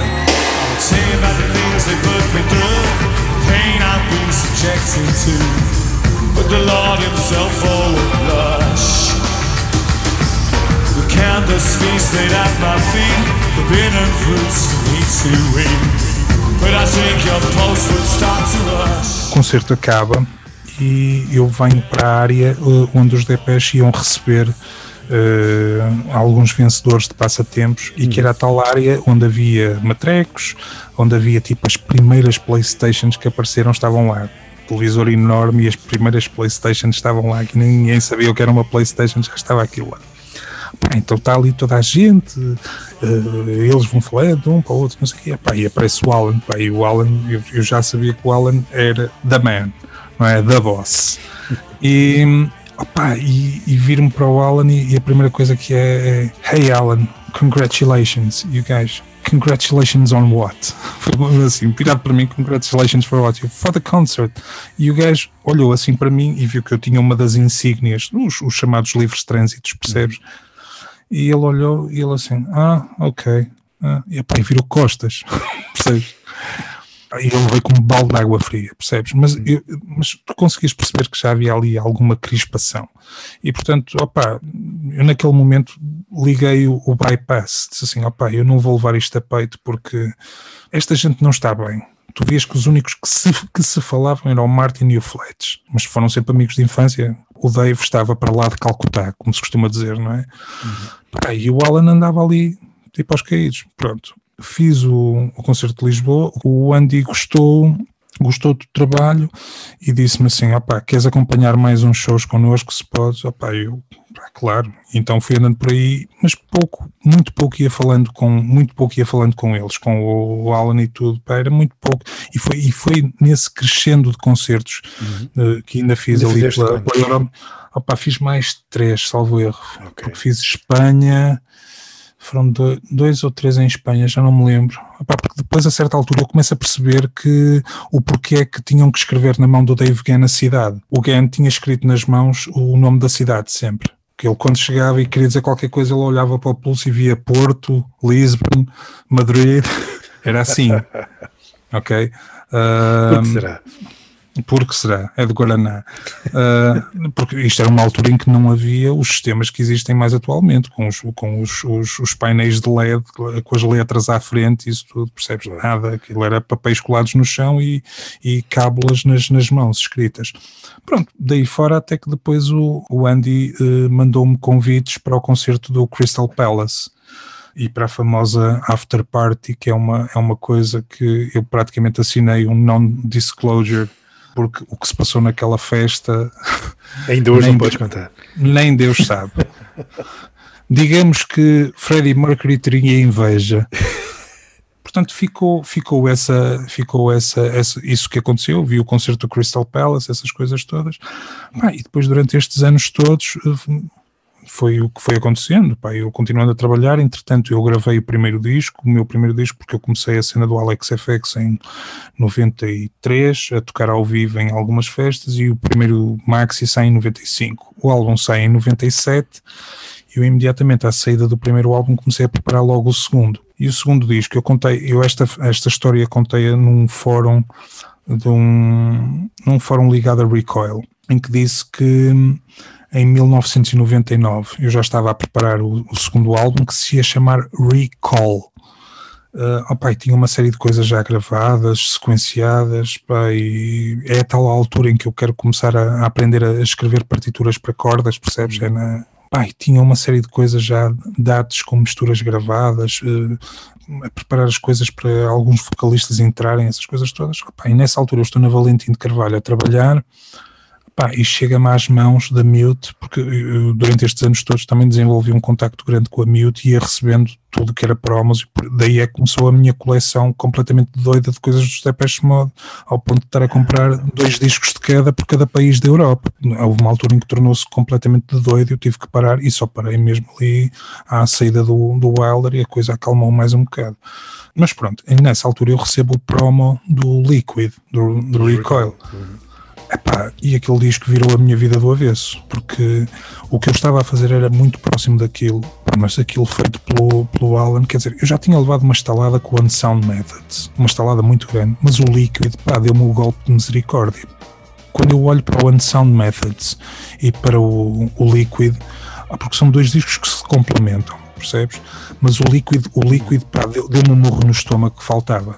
Veio mesmo mexer nas feridas abertas, pá, de tal maneira que eu olhei para tudo aquilo que estava a fazer. Eu, eu, esse foi o disco que eu mais me apaixonei por aquilo. Ouvi-o ao mais ínfimo detalhe. Ouvi-o vezes e vezes e vezes sem conta. Pá, analisar a perfeição de que aquilo. Esse é que eu tentei ver as pistas todas e ainda hoje estou a ver pistas naquele disco, percebes? Pá, aquilo é obra-prima quase da perfeição técnica. Não é um disco de canções. O Alan nunca foi um gajo de canções, não, não. percebes? Mas é um, opa, é um escultor sonoro que é uma coisa do outro mundo. Opa, é muito, muito à frente. E aquele disco foi um impacto tão grande que eu olhei para o que estava a fazer com o orgulho enorme que eu tinha naquilo, mas o disco bateu-me de tal forma para que eu entrei no estúdio, peguei nos dados e apaguei tudo. Apaguei as disquetes com as sequências que tinham, mas não sei o quê. Eu apaguei um álbum inteiro, sem uh, arrependimento algum, plenamente consciente daquilo. Aquilo foi o maior bufardo de excelência que alguma vez levei na vida. Pá, e o Alan respondeu-me por mensagem interna, pá, dizer que estava muito tocado com a história ah, e ele pôs lá uns picos de, da história do que se tinha passado no estádio das Antas. E o Alan uh, pediu-me imensa. Ele a dizer assim: como tu deves compreender, aquilo não era uma altura fácil, andaste por ali, não sei quantos.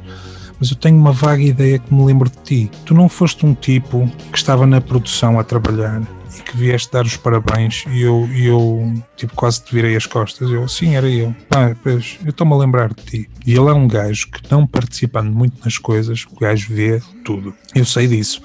Uh, ele apenas não entra a escrever comentários nem nada, percebes? Mas ele vê as coisas todas, tudo o que é escrito, tudo o que se fala sobre ele, o gajo está ali, ele vê as coisas todas. E, opa, e começamos a manter ali algum diálogo e eu ainda tentei trazer uma cena de, do, dos, dos recoil events para Portugal, mas na altura não se conseguiu porque ia ser com a Casa da Música e houve um problema qualquer porque era para acontecer numa mesma noite com o Matthew Herbert. Hum. Pá, e o Matthew Herbert depois à última da hora não pôde e aquilo ficou em águas de bacalhau. Até que depois, em 2012, lá se conseguiu, por causa da saída do Blu-ray, eu com os amigos meus conseguirmos trazê-lo uh, a Guimarães, porque Guimarães apoiou-nos para isso, que era a capital da Europeia da Cultura na altura. Uh, portanto, não seria uma coisa ao vivo, mas ele viria cá para um QA com a exibição do filme. Uh, e os meus colegas disseram assim: Olha, pá, e por que não fazeres o warm-up? Eu, pá, com todo gosto, vou fazer o warm-up. Só que já com uma, uma cena fisgada, que era: pá, eu vou fazer o warm-up com uma cena tipicamente fílmica minha, com multimédia e não sei quantos, pá, mas vou-lhe fazer uma surpresa. E o que é que eu fiz? Eu fiz um cover do Want, o tema do, do, do Liquid, com a Nicole Blackman eu fiz um cover do Ant, ou seja, retoquei o tema todo e contactei em segredo durante um mês uma série de amigos comuns, entre os quais a Rihanna Faye, que depois até veio a, a, a colaborar comigo no álbum, pá, e, uma, e outro, uma série de amigos comuns que, e a ideia era eles irem dizendo partes da letra na língua nativa e depois umas vezes sussurrado e não sei o quê, e a ideia era que as vozes deles iam ser gravadas como se fosse um gravador atendedor de mensagens. E então o tema passava todo como se fosse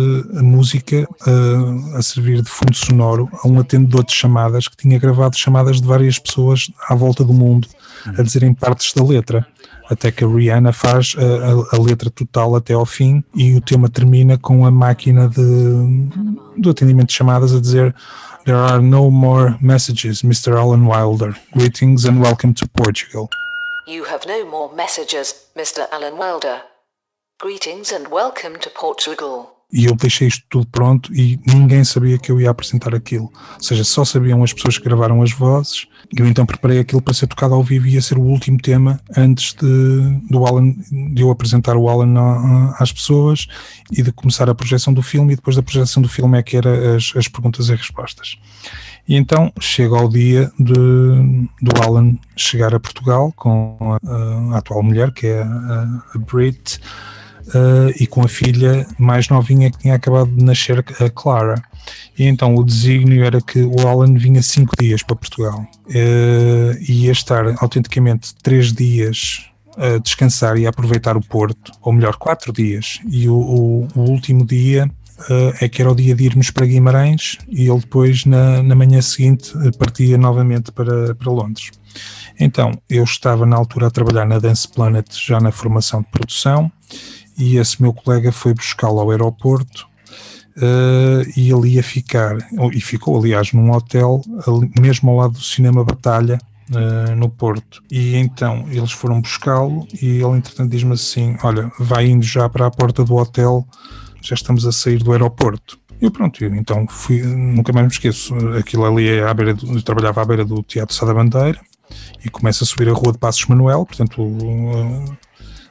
a passar pela FNAC e depois tinha que ir por Santa Catarina até à zona da, da Batalha, onde estava o. Pá, estou ali a passar à porta da FNAC, toco o meu telemóvel e era o número desse meu colega.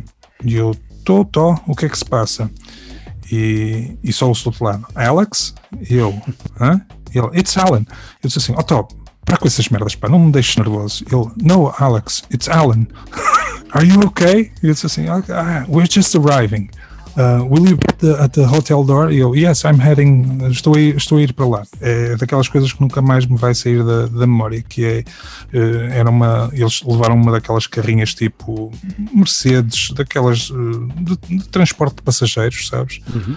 E então chega, pá, aquilo ainda estava relativamente frio, Opa, sai, sai a Brit com, com a miúda opa, e dá-me um abraço. Eu já tinha falado com a Brit por e-mail por causa das coisas logísticas e não sei o quê. Opa, a Brit chega, dá-me um abraço, dá-me um beijo. E entretanto, o Alan vem com a Clara ao colo, passa a Clara para o, para o, para o colo da Brit e diz assim: A long overdue excuse. Foi a primeira coisa que o gajo diz. From 93 till now, a long overdue excuse opá, e dá-me um abraço, opá, eu parti completamente a chorar ali, percebes? Porque opá, é muito, é, it's a lot to take in. Um gajo inacreditavelmente cavalheiresco, bem disposto, irónico a dar com pau, pá, eu adoro isso, meu, percebes? Porque eu sou um gajo também sarcástico e irónico e, e nisso identificamos-nos muito.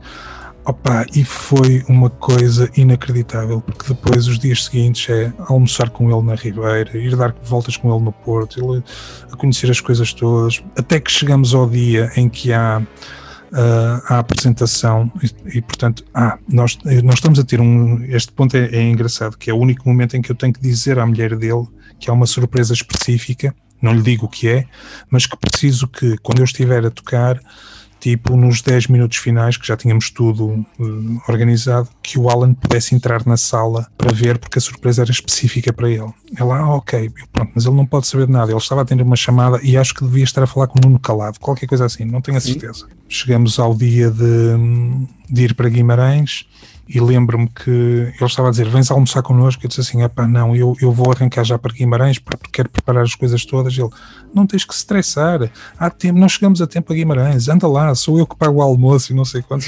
Quer dizer, nós a ter que pagar as coisas a ele, nem pensar, pá. Este, este, este almoço faço eu questão de, de pagar e não sei o quê. A única foto que eu tenho com ele, pá, porque nunca o quis chatear com a cena do assina-me isto, tira foto aqui, nunca, nunca o macei com essa treta. Mas naquele momento em que eu ia ter que ir para o palco fazer fazer, e disse assim: opá, eu detesto pedir isto. Ele disse assim, e, e ele diz-me: Eu ainda não percebi porque é que só agora é que me estás a pedir isso, mas opá, e a foto não ficou nada bem tirada porque foi tirada para um. Opá, mas pronto, é o único momento que eu tenho fotografado com ele. E, e então parto para o palco e ele entra comigo.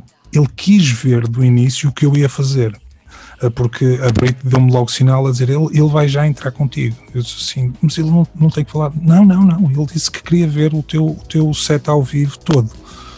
Então ele ficou a ver aquilo até ao fim. Naturalmente, quando termina o tema, o gajo não fazia a mínima ideia. E eu tenho captado em vídeo, eu depois vou-te mandar isso, mesmo essa, essa réstia final, que é o tema a acabar e eu a chamá-lo e o gajo completamente apanhado de surpresa com aquilo. Ele depois, ele próprio fez um post disso, porque eu depois disponibilizei as versões para download do, do, do tema. E entretanto fazemos, essas, fazemos aquela apresentação, não sei quantos, e vamos para bastidor, enquanto o filme está a projetar. O gajo vai agradecer imenso, aquela coisa toda, ficamos ali a falar, e ele entretanto disse assim, olha, tens aí o teu computador? Tenho. Então, passa aí o teu computador que eu tenho uma coisa para ti. E então o gajo mete a pendrive, está ele a trabalhar com o meu computador. Ele, pronto, vou deixar aqui uma coisa no desktop. Tu deves ser para aí a quarta pessoa que tem isto no mundo. Acho que não preciso dizer mais nada, ok? Eu, ok. Pá, o Alan deu-me a versão instrumental do Liquid. Oh. Como tu deves imaginar, é uma cena de um valor incalculável, porque é, é mesmo contado pelos dedos de uma mão as pessoas que têm aquilo no mundo. Tu consegues arranjar as versões instrumentais do Subhuman, consegues, pá, e ele sabia do impacto que o Liquid teve comigo, pá, e o gajo mandou, deixou-me ali no meu computador, uh, à resolução máxima, o, o, álbum, o álbum todo, o instrumental. Diz assim, I know that this is like the holy grail for you recoilers, so you've earned this. Muito simpático, é? É, opa, e todos, opa, todos os anos, ou me liga no meu aniversário, ou me manda postais no, é no, no Natal. Ainda é sempre, sempre, sempre. Ainda há poucos dias estive a falar com ele. Ainda há poucos dias estive a falar com ele. Em termos musicais, ele hum, eu acho que dificilmente se vai voltar a ouvir ele a fazer alguma coisa do que quer que seja.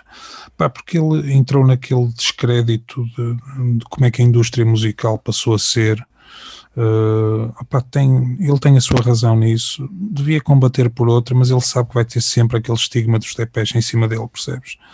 Porque qualquer coisa que queiram falar com ele vai sempre arrastar a asa para cima dos DPs. Ele que aqui há uns anos, em 2011, penso eu, fez uma remistura para o In Chains, né? um dos temas do, do álbum Stones of the Universe, foi, foi uma remistura para a compilação, remixes, tudo.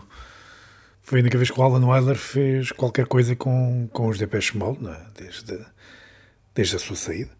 Ele faz essa remistura, opá, e a remistura é do, é do camandro, aquilo, porque tu ouves a remistura e é impossível não pensares que, salvo, salvo a exceção daquela introdução, uh, algo longa, mas que de certa forma é a leitura do Alan e é uma leitura quase pode dizer recoil, hum. pá, mas tu ouves aquilo e é impossível não dizeres que isto seriam os DPs com o Alan naquele disco. Não consegues deixar escapar isso, percebes? Não, é impossível. Não é seres uh, fanboy ou o que quer que seja. Pá, eu estou preparado para qualquer tipo de críticas. É impossível reagir de outra forma que não seja essa de tu dizeres assim isto soa ao que os DPs deveriam estar a ser. Daquilo que tu sabes e daquilo que tu podes contar. Nunca houve uma aproximação de ambas as partes, ou de um lado ou do outro, deve Pá, haver um entendimento. Eu não digo o Alan voltar aos Depeche Mode. Eu digo não de, creio. Ele até inclusive ser produtor de um disco. Eu do que posso falar, não creio que tenha propriamente havido uma, uma aproximação semi-profissional das hum. coisas. Tenho, porém, uma certeza uh, inequívoca, sem ter a confirmação de ninguém, que houve demos de alguns dos álbuns que passaram pelos ouvidos do Alan.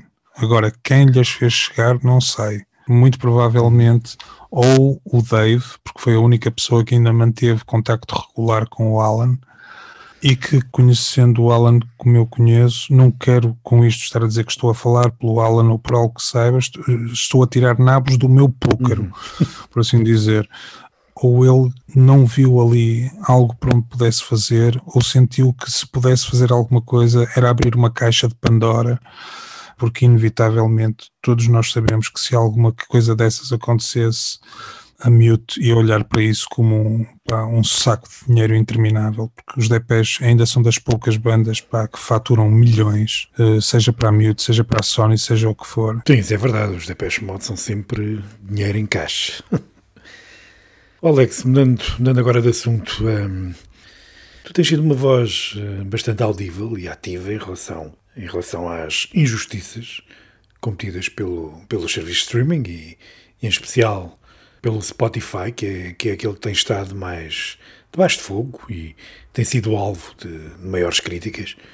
Isto por causa dos valores que esses serviços de streaming pagam aos artistas, aos criadores. Aliás, são cada vez mais os músicos que levantam a voz contra esta situação. Mas deixa-me agora fazer aqui um pouco o papel de, de advogado do diabo. Isto sem, sem querer estar a defender os serviços de streaming, até porque eu acho que eles não precisam de ser defendidos, honestamente. Mas parece-me que há um player que é pouco mencionado em toda esta história e que, a meu ver, são as editoras, e estou a falar de, das principais majors, já foram elas que mais arrecadaram com o streaming, foram elas que, que ficaram com a maior fatia do bolo. E, no entanto, não se os artistas queixarem-se que as editoras estão a meter a, a mão ao bolso. Só os queixarem-se do, dos serviços de streaming. Parece-me que as editoras estão aqui um pouco a passar pelo meio dos pingos da chuva, não, não te parece? Como é que tu vês isto tudo? A história é um bocado simples, que é assim, como o serviço em si, como a maneira como ele funciona para o utilizador, o serviço é fabuloso.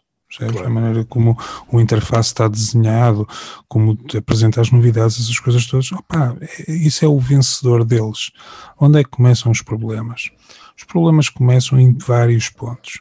Começam uh, que, por exemplo, vamos começar por este ponto, que é assim, tu mesmo não tendo uma assinatura premium, tu podes ter acesso a ouvir as faixas completamente todas apenas porque vai sendo cruzado com alguma publicidade. E então tu pegas depois e vais ver que é uma empresa cotada em bolsa e tu vais ver quem são os acionistas. Então, naturalmente, vês que sujeito A e B são os maiores acionistas, depois há ali umas fatias pequenininhas e depois há uma fatia muito grossa que diz 35% vários. E se tu vais procurar bem quem são os vários, pá, é Universal, é Warner, é EMI, é Sony, Todas as grandes como, como shareholders. Ou seja, eles no fundo uh, vendem os catálogos dos grandes artistas ao Spotify, recebem a sua maquia e depois, consoante os contratos que tinham com os autores, começam a distribuir dessa, dessa forma. Isto nos grandes catálogos. Porque é que tu estás a assistir a gajos como os Fleetwood Mac e não sei o quê a venderem os direitos deles? O Bob Dylan a vender os direitos uhum. dele?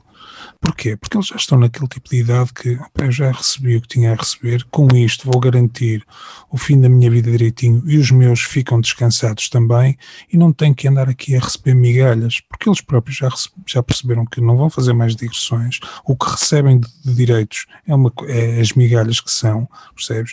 E o mínimo de respeito que eles conseguem ter pela obra toda que fizeram é, olha, pá, perdido por 100, perdido por 1000. E é triste ver isto. Mas Alex, quem compra os catálogos desses artistas mais consagrados, não é? É óbvio que também espera ter lucro com, com este tipo de transações, ou seja, no futuro espera eh, que esse investimento seja compensado. O que significa que, que a música desses artistas continua a ter valor, mesmo na era do streaming.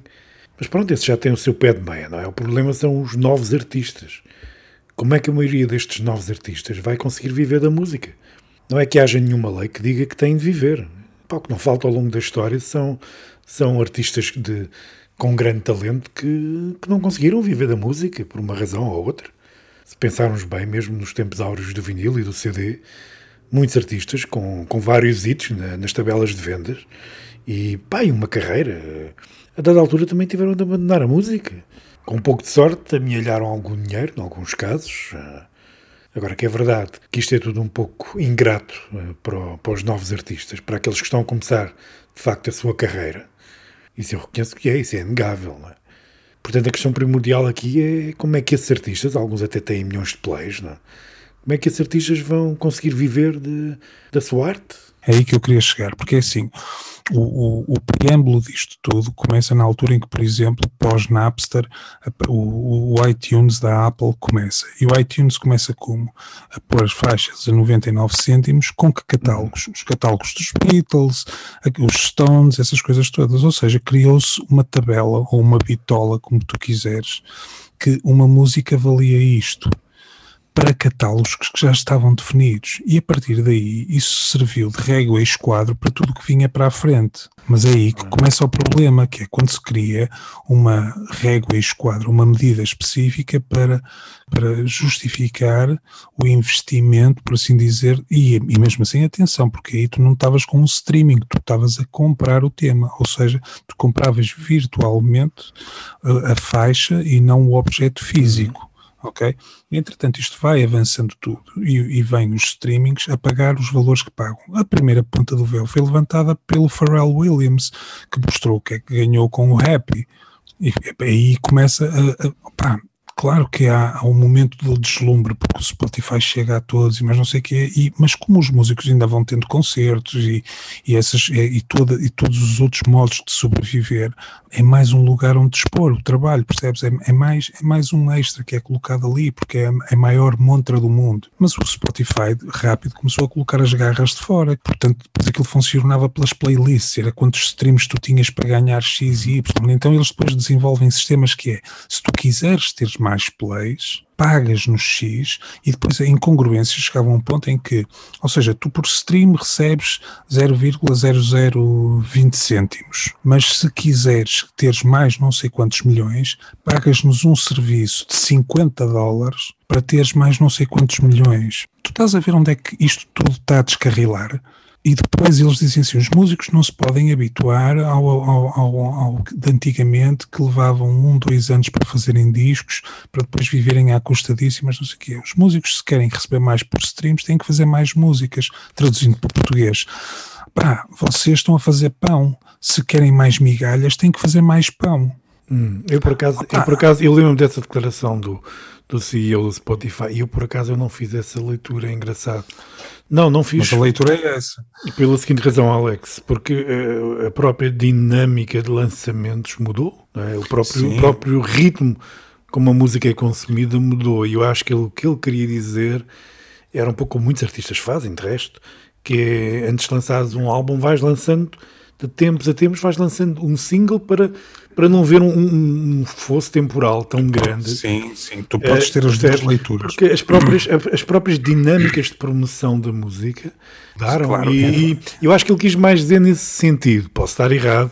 Foi só claro. na altura a forma como eu ouvi, uh, interpretei essas palavras e depois também vi o backlash que existiu posteriormente e, e eu fiquei assim um pouco espantado porque disse, mas eu não, eu não interpretei assim, curioso.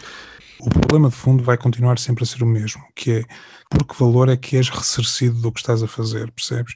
E uma coisa, por exemplo, é um exemplo como aquele que eu pus do Gary Newman, que só ganhou não sei o quê. Opa, mas uhum. eu na verdade tive que acordar depois para uma outra coisa, que é o tema mais conhecido dele, deve ser da fase da Beggars Banquet, tem a ver como é que foi negociado na altura o contrato, percebes? Se os direitos estavam para a Beggars Banquet, pá, naturalmente aquilo claro. que ele vai receber, pá, é uma migalha de nada. Pá, eu acho que é que está um pouco raiz do problema. Oh, Pronto, mas relativamente aos novos, tu depois divides um bocado entre quem aceita jogar o jogo com os valores que está, porque apenas quer a exposição e não está a, levar, a olhar a música apenas como pá, eu faço uhum. isto aqui rápido, lance não sei o que, vou ganhando isto, lanço não sei o que, pá, e vivo uma vida que é de músico marketeer ao mesmo tempo. Mais uma vez, é como olhar para a música que tu consomes e a que dispensas, percebes? As duas têm que existir para, para perceber aqui o balanço.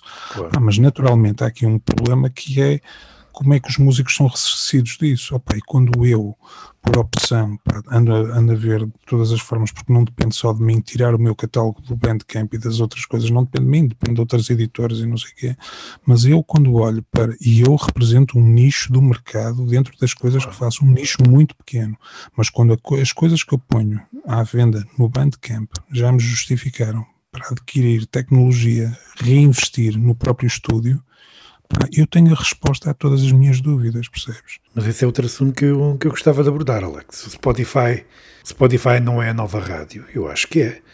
As novas gerações, por exemplo, ouvem mais música no Spotify do que na rádio, se é que, que ouvem música na rádio, não é? Eu, pelo menos, não conheço nenhum miúdo da idade dos meus, pá, que ouça rádio. Com muita pena minha, mas é verdade. Em contrapartida, todos, todos têm o Spotify instalado ou de serviço qualquer de, de, streaming. O que me leva à seguinte questão: achas que é sensato para um músico uh, retirar a sua música do, do Spotify ou não autorizar que ela lá esteja?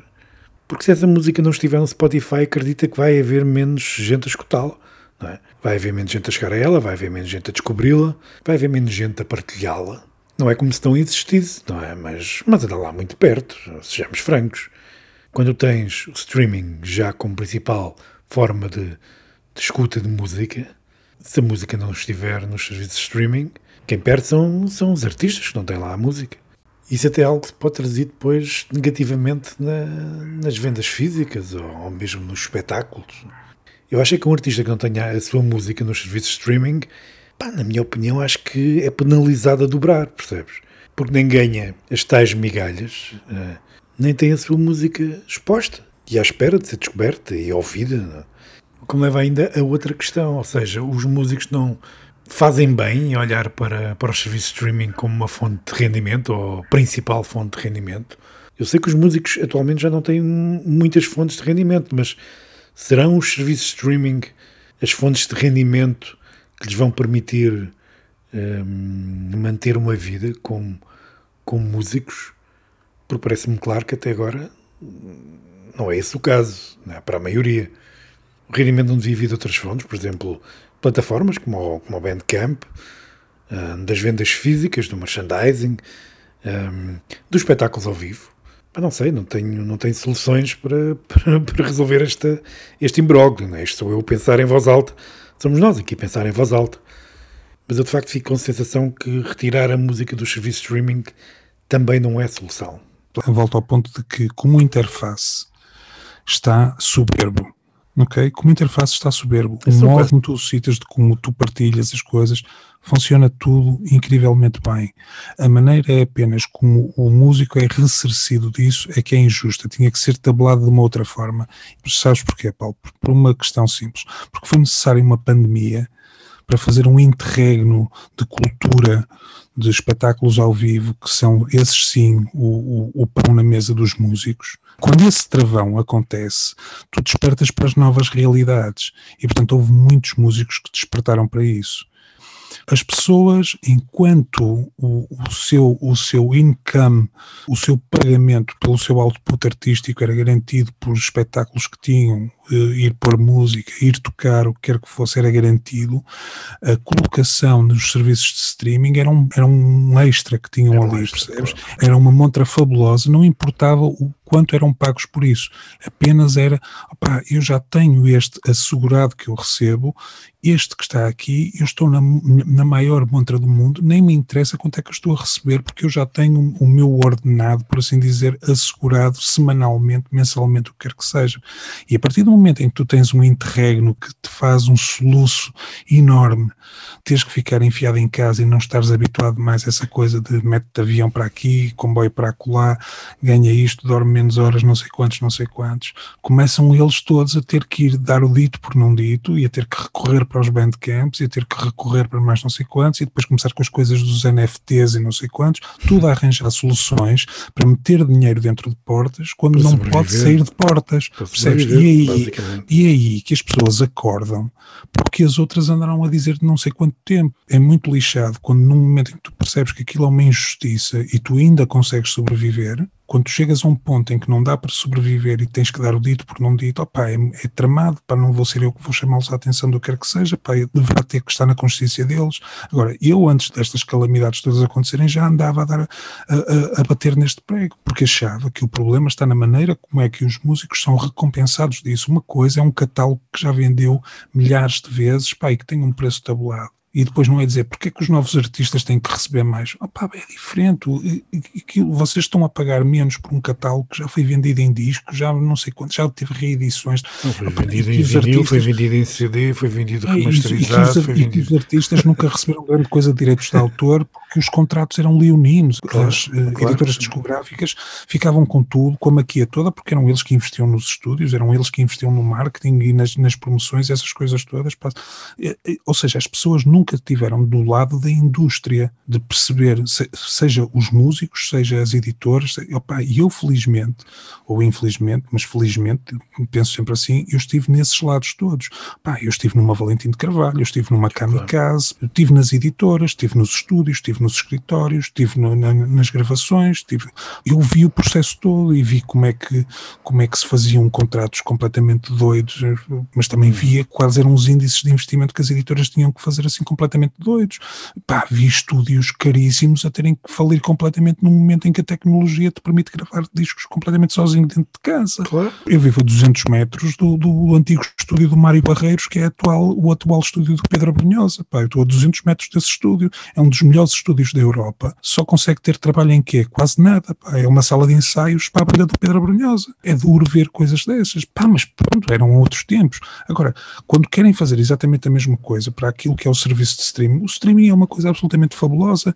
Por exemplo, quando tu vês que uma Netflix, tu pagas a assinatura que pagas, mas vês a Netflix sendo um grupo económico que é a investir em séries e mais. O que é que o Spotify investe nos músicos? É um pouco diferente o modelo de negócio também, não é? Pouco Opa, diferente. Pode ser diferente. Eu estou a falar numa questão de princípio. Pois. Estamos a falar de uma empresa que usufrui os lucros todos para eles, que tecnicamente não te vende nada. Porque isso também, mas oh Alex, isso também era capaz de ser um pouco injusto, porque depois tu, se tu tivesse o Spotify Spotify a fazer o papel de uma editora, como tens o Netflix a fazer o papel de, de, de, de, de um estúdio, às vezes se calhar tinhas o Spotify a dar uma primazia à música que eles editavam uh, em relação a tudo o resto. Mas tens o Spotify a pagar um podcast de, não sei quantos milhões de um gajo qualquer, lá de um americano qualquer, só para terem o exclusivo desse podcast do gajo, pagaram claro, não claro, sei quantos sim, milhões. Claro. Eles investem, mas estão a investir em quê? O que é que eles estão a vender? Ou seja, há uma parte do modelo que funciona extremamente bem, está super bem desenhada, é super intuitiva, é ótima do ponto de vista do utilizador, sem dúvida. Como utilizador é fabuloso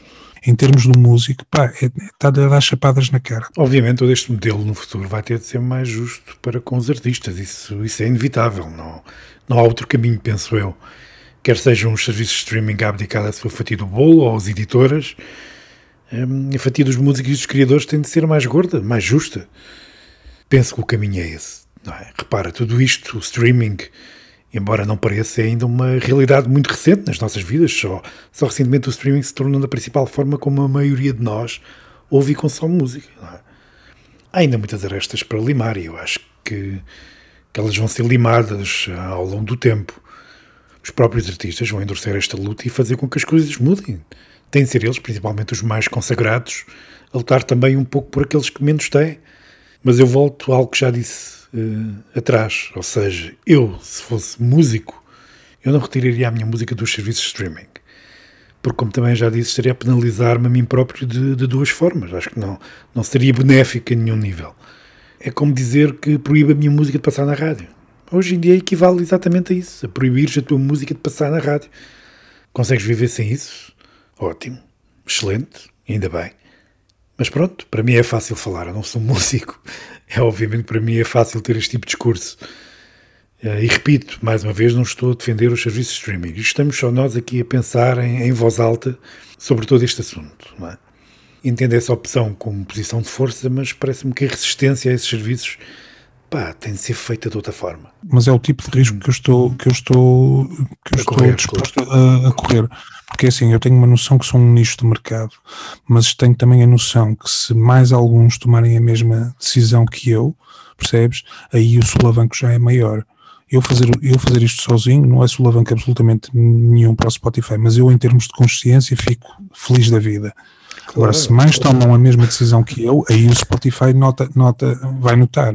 Enquanto tu tens os, os artistas que ainda têm vínculos com editoras e não dá para mexer assim hum. muito, tu depois tem casos, casos desses nichos gigantescos, que estamos a falar de gajos como os Radiohead e não sei o quê, que têm tudo sob a, sob, a, sob a alçada deles. Quer dizer, tem uma parte do catálogo que está na Excel Recordings, pá, mas, mas o, a maquia grande está toda do lado deles, percebes? E eles são donos e senhores do seu material e fazem o que quiserem.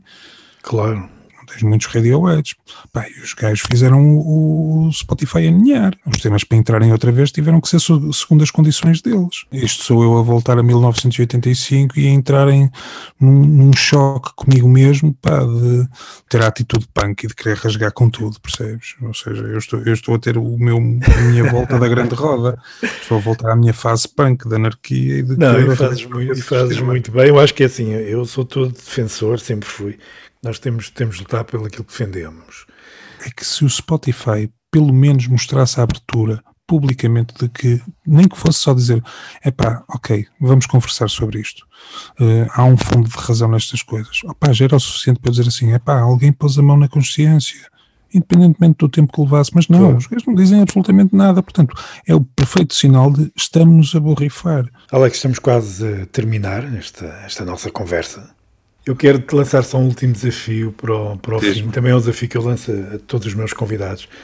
Hum. Que é, é uma coisa muito simples, é escolheres um disco ou uma canção pá, que estejas a ouvir muito no momento que gostes particularmente. Eu, como deves compreender, eu agora, eu agora entre estar a preparar trabalhos novos e estar com remisturas, ainda processos de remisturas em aberto, eu tenho ouvido muito pouco coisa nova. Não precisa ser novo, mas, pode ser pois, a última uh, coisa, assim, última, última, última música, último disco que tenha, que tenha mexido contigo. Pá, é um bocado longo, não é? Mas o último disco do, do, do Floating Points com o Pharaoh Sanders tocou-me muito porque, mesmo sendo uma peça quase toda numa elíptica quase musical que faz lembrar aquelas peças quase minimais, tipo a Philip Glass ou a Gavin Bryars com, com aquele Failed Me Yet.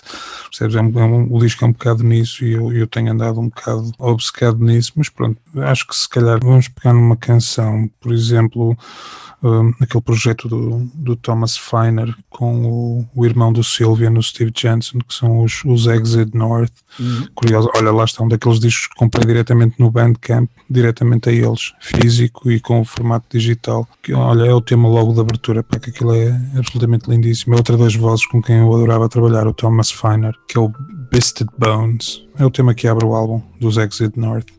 Alex, mais uma vez, muito obrigado pela tua generosidade e pela, pelas histórias que partilhaste comigo. Um, e foram tantas e, e tão suculentas. Foi um enorme prazer. Grande abraço. Obrigado, meu Paulo. Tomorrow's ghost upon the brow. Another day. Upon the back. What could have been? What will become?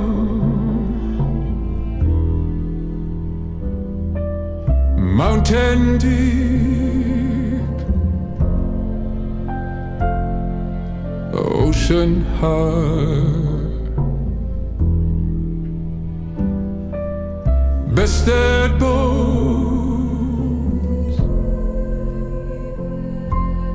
bested bones.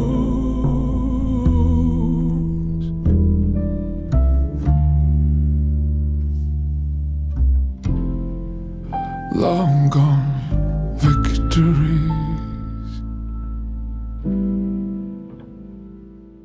Espero que tenham gostado desta minha conversa com o Alex FX. Eu, pela minha parte, gostei imenso de conversar com ele.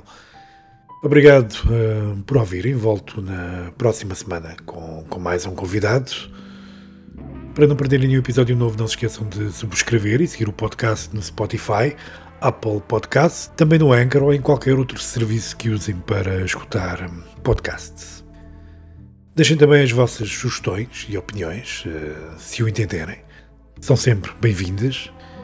E continuem a visitar-nos em planeta-pop.com, a seguir-nos nas redes sociais, Facebook, Instagram e Twitter. Também a ouvir as nossas playlists e a nossa famosa mixtape semanal no Spotify. É tudo por hoje, até à próxima.